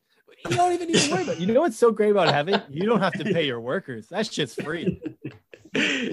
There's no OSHA in heaven. You don't have to wear closed-toed shoes. You can lop them off under that forklift. You wear your sandals. Yeah. You are a. It's kind of like indentured servitude, really, when you think about it. You work for free, and I don't pay. And I'm obviously going to be your boss in heaven because let's just be real. I- I'm better than you. oh Yeah. man. He just had to throw in his political opinion. Like he just couldn't resist doing it. Uh, yeah. and it, you can see how much of that is like so much part of their of, of who they are. They they can't separate themselves from it because Yeah. you can't even talk about. Of course, we're going to work in heaven. That's how God made it. God. Okay, listen. If God's all powerful, uh, or as the QAnon shaman says, omnipotent, omniscient, omnipresent. That God didn't work super hard to make anybody. Like to say that he rested on the third day, I mean, on the seventh day, that guy didn't work very hard on the first six. It's just like, it's like me thinking of something and it magically appearing. I don't call that work. so and then he's just all like, oh, I know it's hard to imagine working in heaven. So many people just don't want to work these. days. They're mostly liberals, uh, probably millennials, and definitely Gen Z. Yeah. That was definitely the subtext. maybe there's something to be said for that uh if you mention the fact that like hey in in heaven nobody has to work the counter at AutoZone you know right. That would be attractive. Nobody That- has to upsell That's your oil change at Jiffy Lube. yeah you're not going to work in a telemarketing uh firm taking calls for Joel Osteen at in in heaven, and that's part of why you'll find fulfillment in your work. No, it's uh, you know, it's the government telling you you have to wear a hard hat. and You work around falling rocks. It's funny too to think about it. Like they'll be working heaven. Can you get a little bit more specific? Like what? yeah, what what needs to be doing? Well, yeah, really? you already walked into uh, you you walked down a golden road and straight into your mansion. What's there left to do? You've already achieved the American dream within five minutes of getting to heaven. I guess mansion maintenance, maybe. Yeah. Well, Yeah. That's, so the work is the butlers they employ. I could see him like his ideal job in heaven. Like you got the the the big strapping young men that are singing eternally the praises of the Lord, and he's rubbing Vicks VapoRub on their chests, keep their voices pure and uh, their throats clear. And he would be in hog heaven, I think is the term he would use. Hog heaven. That sounds like a Great visual too. that sounds like a I would be so happy for Bob if he could just live it out loud, you know? All right. Um, okay. So, uh, final final entry in fa- favorite nightmares of the year. Uh, this guy blew up this year. I I saw like everyone shared his stuff. Like every prominent public figure. Yeah. Like Joe Rogan shared his stuff. A bunch of other comedians and stuff. I mean, he he had to have just exploded this year with with his content. It's it's great because it's uh it's so Yeah. I hope I hope so. I- yeah, this guy's amazing. Andre Antunes. Um, he does these heavy metal mashups with uh he's done a bunch of televangelists. This one is with uh Kenneth Copeland. It's a the video, the Kenneth Copeland clip is actually from 2020, but uh Andre Antunes did this uh this past year. Um it's I mean, I think the clip kind of speaks for itself. Yeah, this guy's he's too good. Put your hand on your head like that. Ball spots, I call you ball.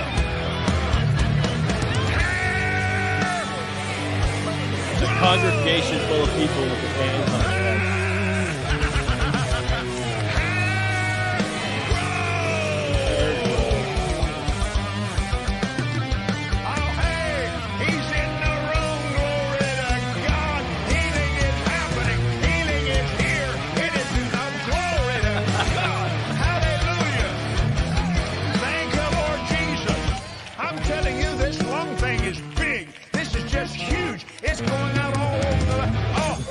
hey, you know what we're gonna do? I We're gotta stop. He- This guy, one Yeah. of the things I absolutely uh, love about him is like he's an incredible musician. The way that he He's so good. follows the cadence of it, and it Yeah. doesn't feel because it changes. I mean, it just changes the. uh I don't know I The don't wanna tempo. too- the tempo, yeah, and, Yeah. and he just rolls with it and makes it sound so good. Kind of like I don't. I don't know if this is make. I don't know. I don't want to make people be like, "Oh my god, dude, shut the fuck up! You don't know what you're talking about." But it makes me think of Between the Buried and Me a little bit. Yeah, it's got those vibes for sure. And just Um, what better way to deal with somebody like Kenneth Copeland? yeah. You know, it It, is it perfect, also like- allows you to pick up on that cadence that they like, because there is that Yeah. cadence, right? oh yeah. It- Yeah. And it shows that there's a rhythm to that that that you can really follow along with.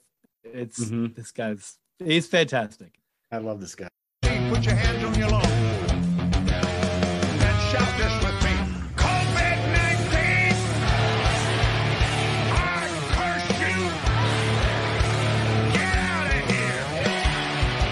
Get out of my lungs. Get out of my body. I am not sick. It's so good.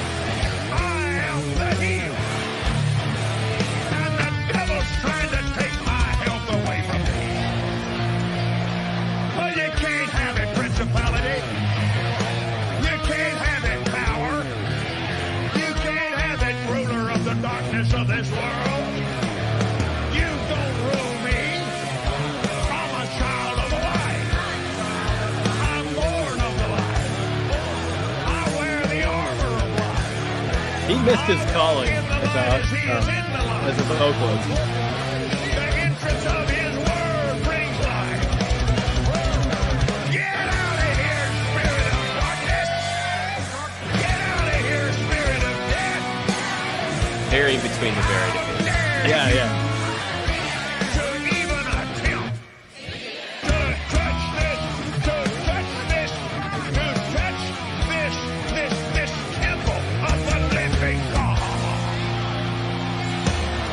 Too good. Oh man, dude, Kenneth is insane. He's insane. One hundred percent insane. In the name of God, open up this pit. Yes. Uh, surprisingly, in that clip, there's not. It's he doesn't have the full house that you would think. It feels a little scattered. Yeah, I know. It's kind of. I'm kind of happy to see that. I want to Um, see a, a circle pit in Jesus' name. Dude, yeah, I, I, he is of all the people that I cover on Christian Nightmares. I just he is the most baffling to me, and I, I don't understand how anybody could sit through any of his sermons and just not think the guy is creepy. And yeah, I just I just don't know.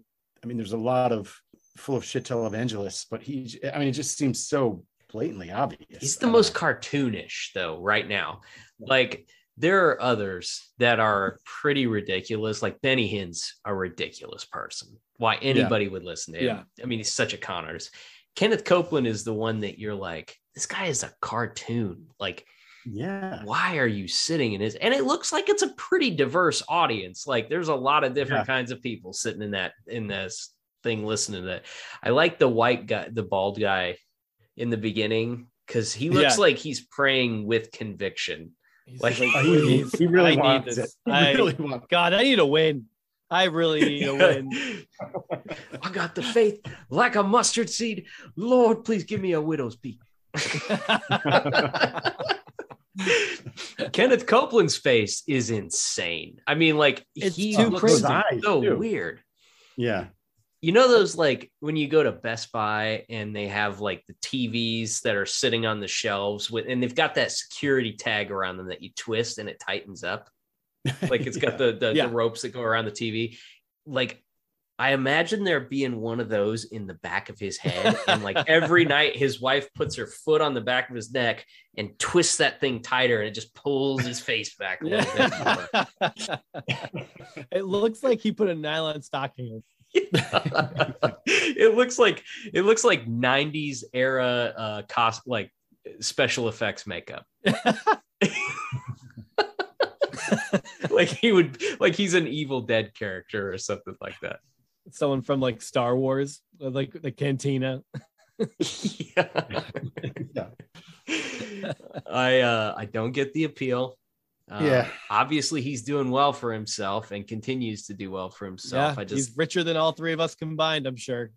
by a lot. I think, I think, I think he's worth three hundred million dollars. God damn! I hate, I hate Yeah. everything. I hate this world that we live in. it pays to serve the lord Yeah, flying around in private jets.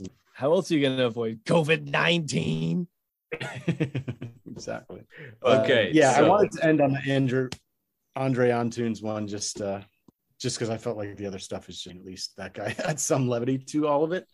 I want to know if he grew up that's Christian. perfect That's what I need to find out. I do too. Yeah, I'd like to learn more about that guy. Did he grow up Um, Christian? Is that why he's covering this, or does he just does he just have the ear for it? If he grew up Christian, I feel like we need to talk. I think he's you could um, I think he's pretty reachable. He's on he's on Instagram, I know that, but he does do a lot of other stuff too. It's not all televangelists. Yeah, they're all really good. Definitely worth checking out. Yeah, he's a talented guy. Man, so that was uh that was quite a list that you curated for us. That's uh Thanks. that's some heavy hitters for sure. so I threw together a couple for you that I uh Oh, nice. I think you're this is you know this is my, my gift to you. I think you're going to enjoy these. Thank you. So um Sam, start with the one on the far right because that's our friend Kathryn. Oh yeah. Oh, Okay, here we more go. Catherine I, Craig. now I haven't seen any of these, so these are gonna be a treat for me too. I'm excited. Oh, okay. Ever since I watched your videos, the demons have been honestly tormenting me.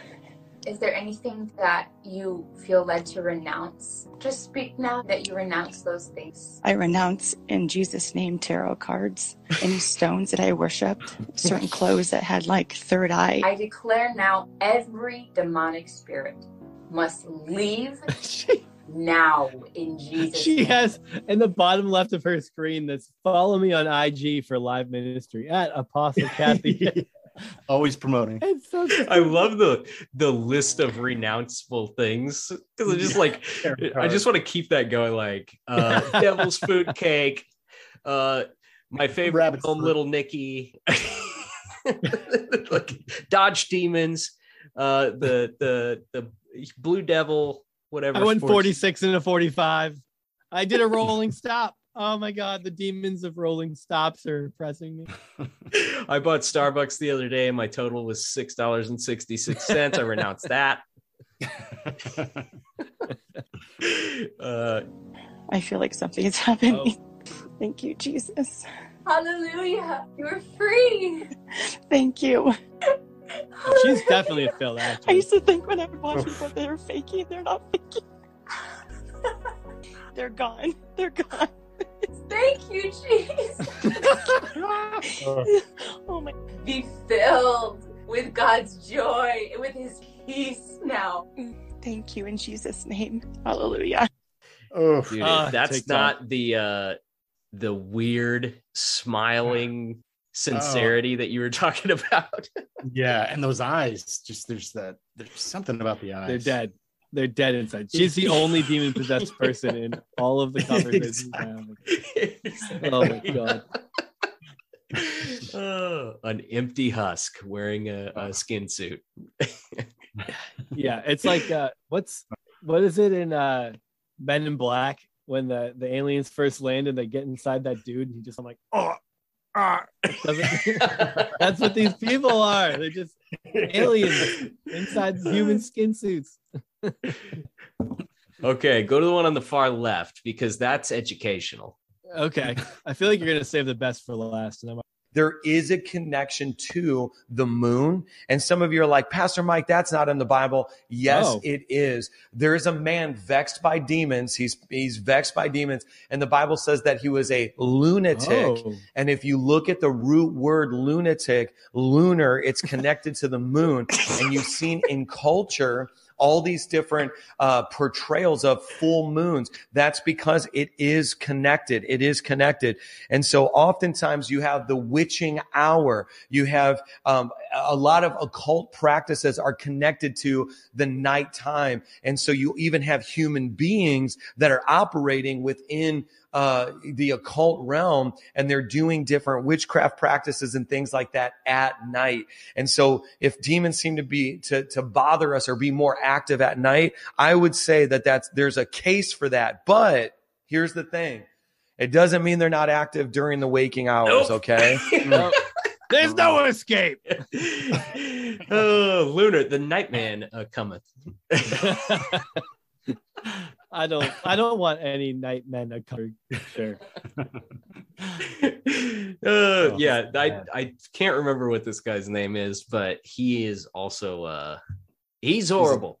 That's he's a a, classic leader. That's a classic move right there, right? Like coming up like whatever you want, you just find like the most like trivial connection of all time. One, like I just need to connect this to one word in the entire Bible. The I entire just want to fucking talk about the uh the original Greek translation. This word, lunatic. Oh yeah, okay. And so in full cult leader fashion, um the the video next to it there is called How to Cut Soul Ties. Okay, you are saving the best for last because I know who's in the video for the last one, and he's our. Oh, mortal you enemy. Can you can see Oh, I the toner cartridge hair. Yeah. There's two ways Oh, to cut soul ties. dude. Uh, One is you have to you have to block them, you have to cut them off, you have to stop engaging with them. Stop trying to convince yourselves that you can be friends with somebody that's an enemy to your purpose. Uh.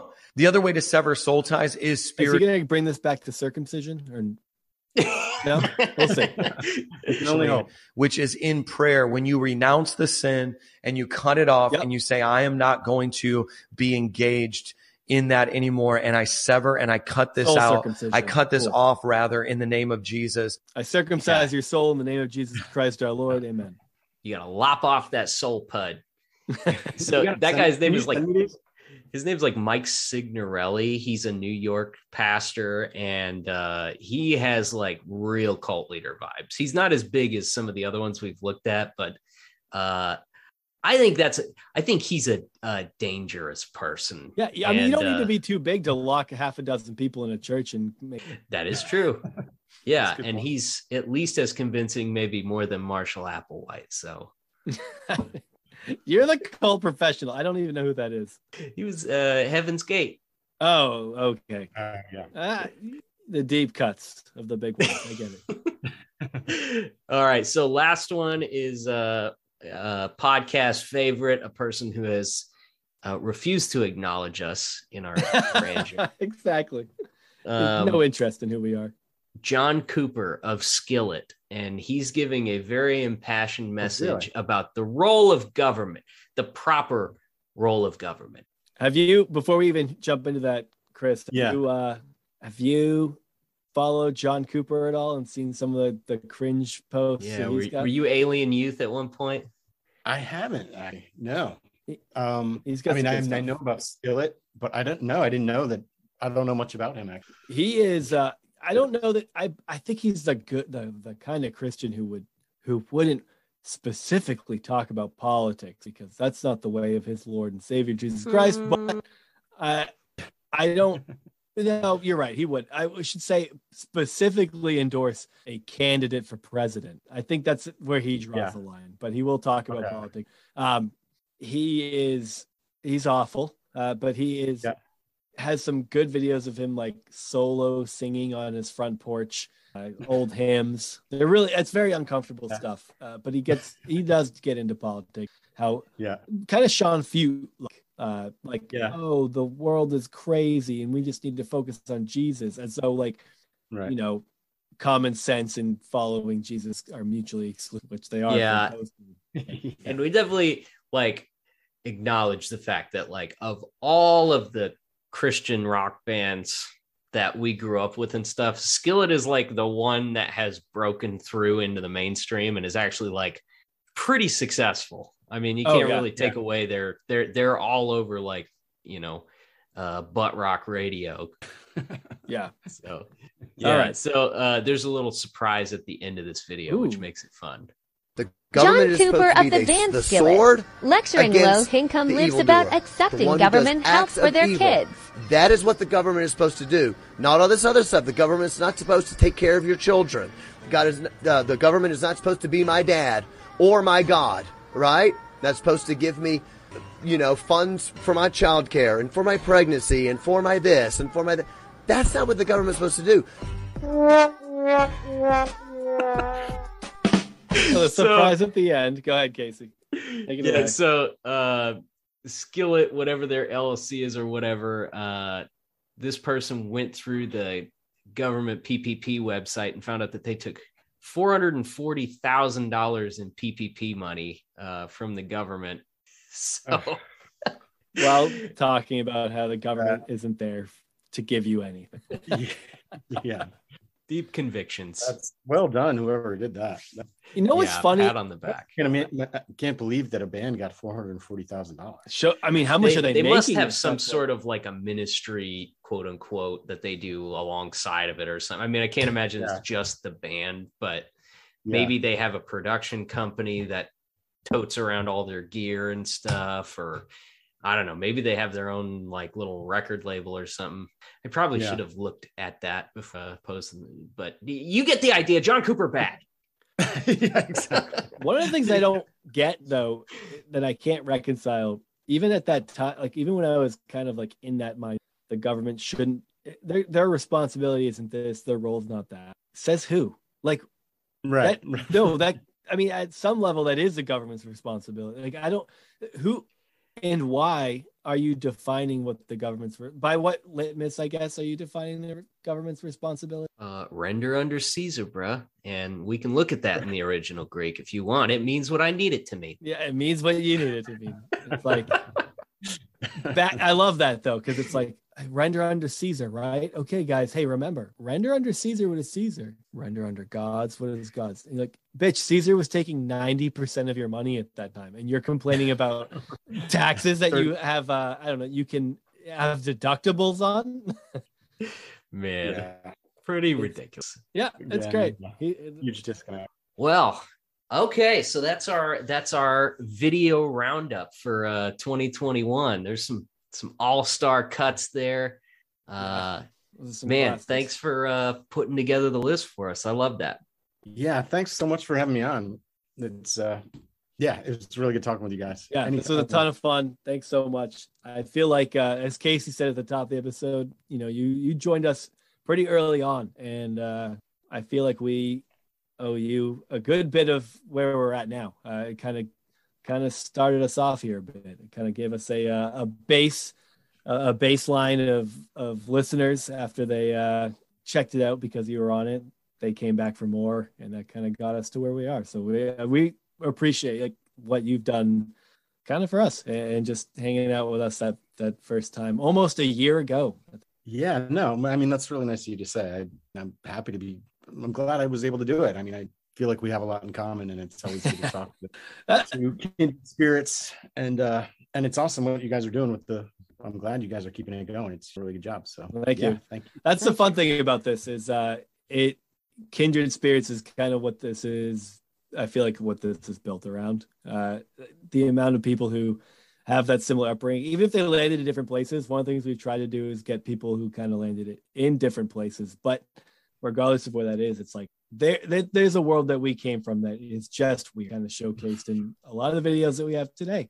Uh that just don't it it even if you be stay like a person of faith or don't like it the world we came from doesn't really mesh who we are where society is going or the world that we want to live in. And i feel like that's what is been nice about doing this is seeing the people even following your page. And there's just so many people on the internet kind of having these conversations and they're not exclusive groups. It's not like you know there there are some that have like that vitriol of like some people don't belong here but then there are the ones who are just kind of like pointing out the shit and the filth and the danger of the world that we grew up in. And I, I i like i love it. I think it's been great kind of connecting with different people connecting with you and, and kind of sharing in the the journey of a lot of people who are trying to find how to navigate life after leaving leaving the world that we because some do it earlier some do it later and some are still waiting to have those conversations with friends and family and some had them Yeah. 20 years ago. It's such a weird bunch and i love it so, Yeah. No, I'm glad people are finally talking about this stuff so much. So, yeah yeah. Thanks for being part of uh, bringing people together in that way. So I what- appreciate it. What do you got going on this year? I know you got a Patreon. Um, Yeah. Where you publish some extra content and things like that. Where can people find you? Where can they support Christian Nightmares? Yeah, I'm trying to do the Patreon thing a little bit more when I can. Uh, so I'm going to try to focus on that a little, just some more exclusive content on there. Um, and then just, you know, I'm on Twitter and on Instagram, pretty active on both of those, those platforms. Um, I'm trying to think of, I haven't thought too much about the year ahead yet, but I think one thing I really want to do is, um, I have a, a project called the Christian Nightmares Tribulation Band. Um, we put out one recording so far. We we covered uh, a, a- Larry Norman song called "I Wish We'd All Been Ready." Uh, I know that. song. um, it was in that. I was in not to go get too sidetracked here, but it was in a movie called The Thief in the Night. It had a huge impact on me as a kid. Uh, I'm trying to get trying to get the band back together, so to speak, uh, or some form of it back together. And uh, I want to try to do uh, another song or two with those. So hopefully, I can do that this year at some point. that Oh, would be man. awesome I just want to put together like a list of great songs you guys can cover. oh send it to me seriously I- one idea that i have i really uh i really want to do you know just as i am that kind of altar call Yeah. song? yeah i wanted to do some kind of version of that for a long time because it just uh I don't want to give I don't want to give any, too much of it away, but I might I might do do some version of that. It just that song always really hit me in a. It was just such an emotional song, and uh, it was played so much in the church, and I just feel like it's it's familiar to a lot of uh, ex-evangelicals and uh, people who have left the church out there. I just want to. I would like to try to put my own kind of spin on that and treat it in a way that's uh, fitting for Christian nightmares. Yeah, well, So there's hopefully I can do it. what is there like 15 verses to that song in the original? What's like hallelujah? What's the hallelujah song? Uh, I forget what the It's like when when uh there's like the couple that the church that people sing normally, and then all of a sudden they'll launch into like the fourth one, and you're like, wait, is this is this original? Is this the original translation? This doesn't sound King James. It's like when somebody sings like the third verse to the Star Spangled, or is it the Star Spangled Banner that has like multiple verses, or is it like God Bless America or something? You're losing me. What what is this? yeah, I'm I'm off in the weeds now. But uh yeah, that sounds great. Um we'll keep an eye out for that. And uh yeah, if uh if you're not following Christian Nightmares on Instagram or Twitter, definitely do that. Everybody's favorite like former uh deconstruction page. So um yeah, thanks everybody for listening and we will catch you next time.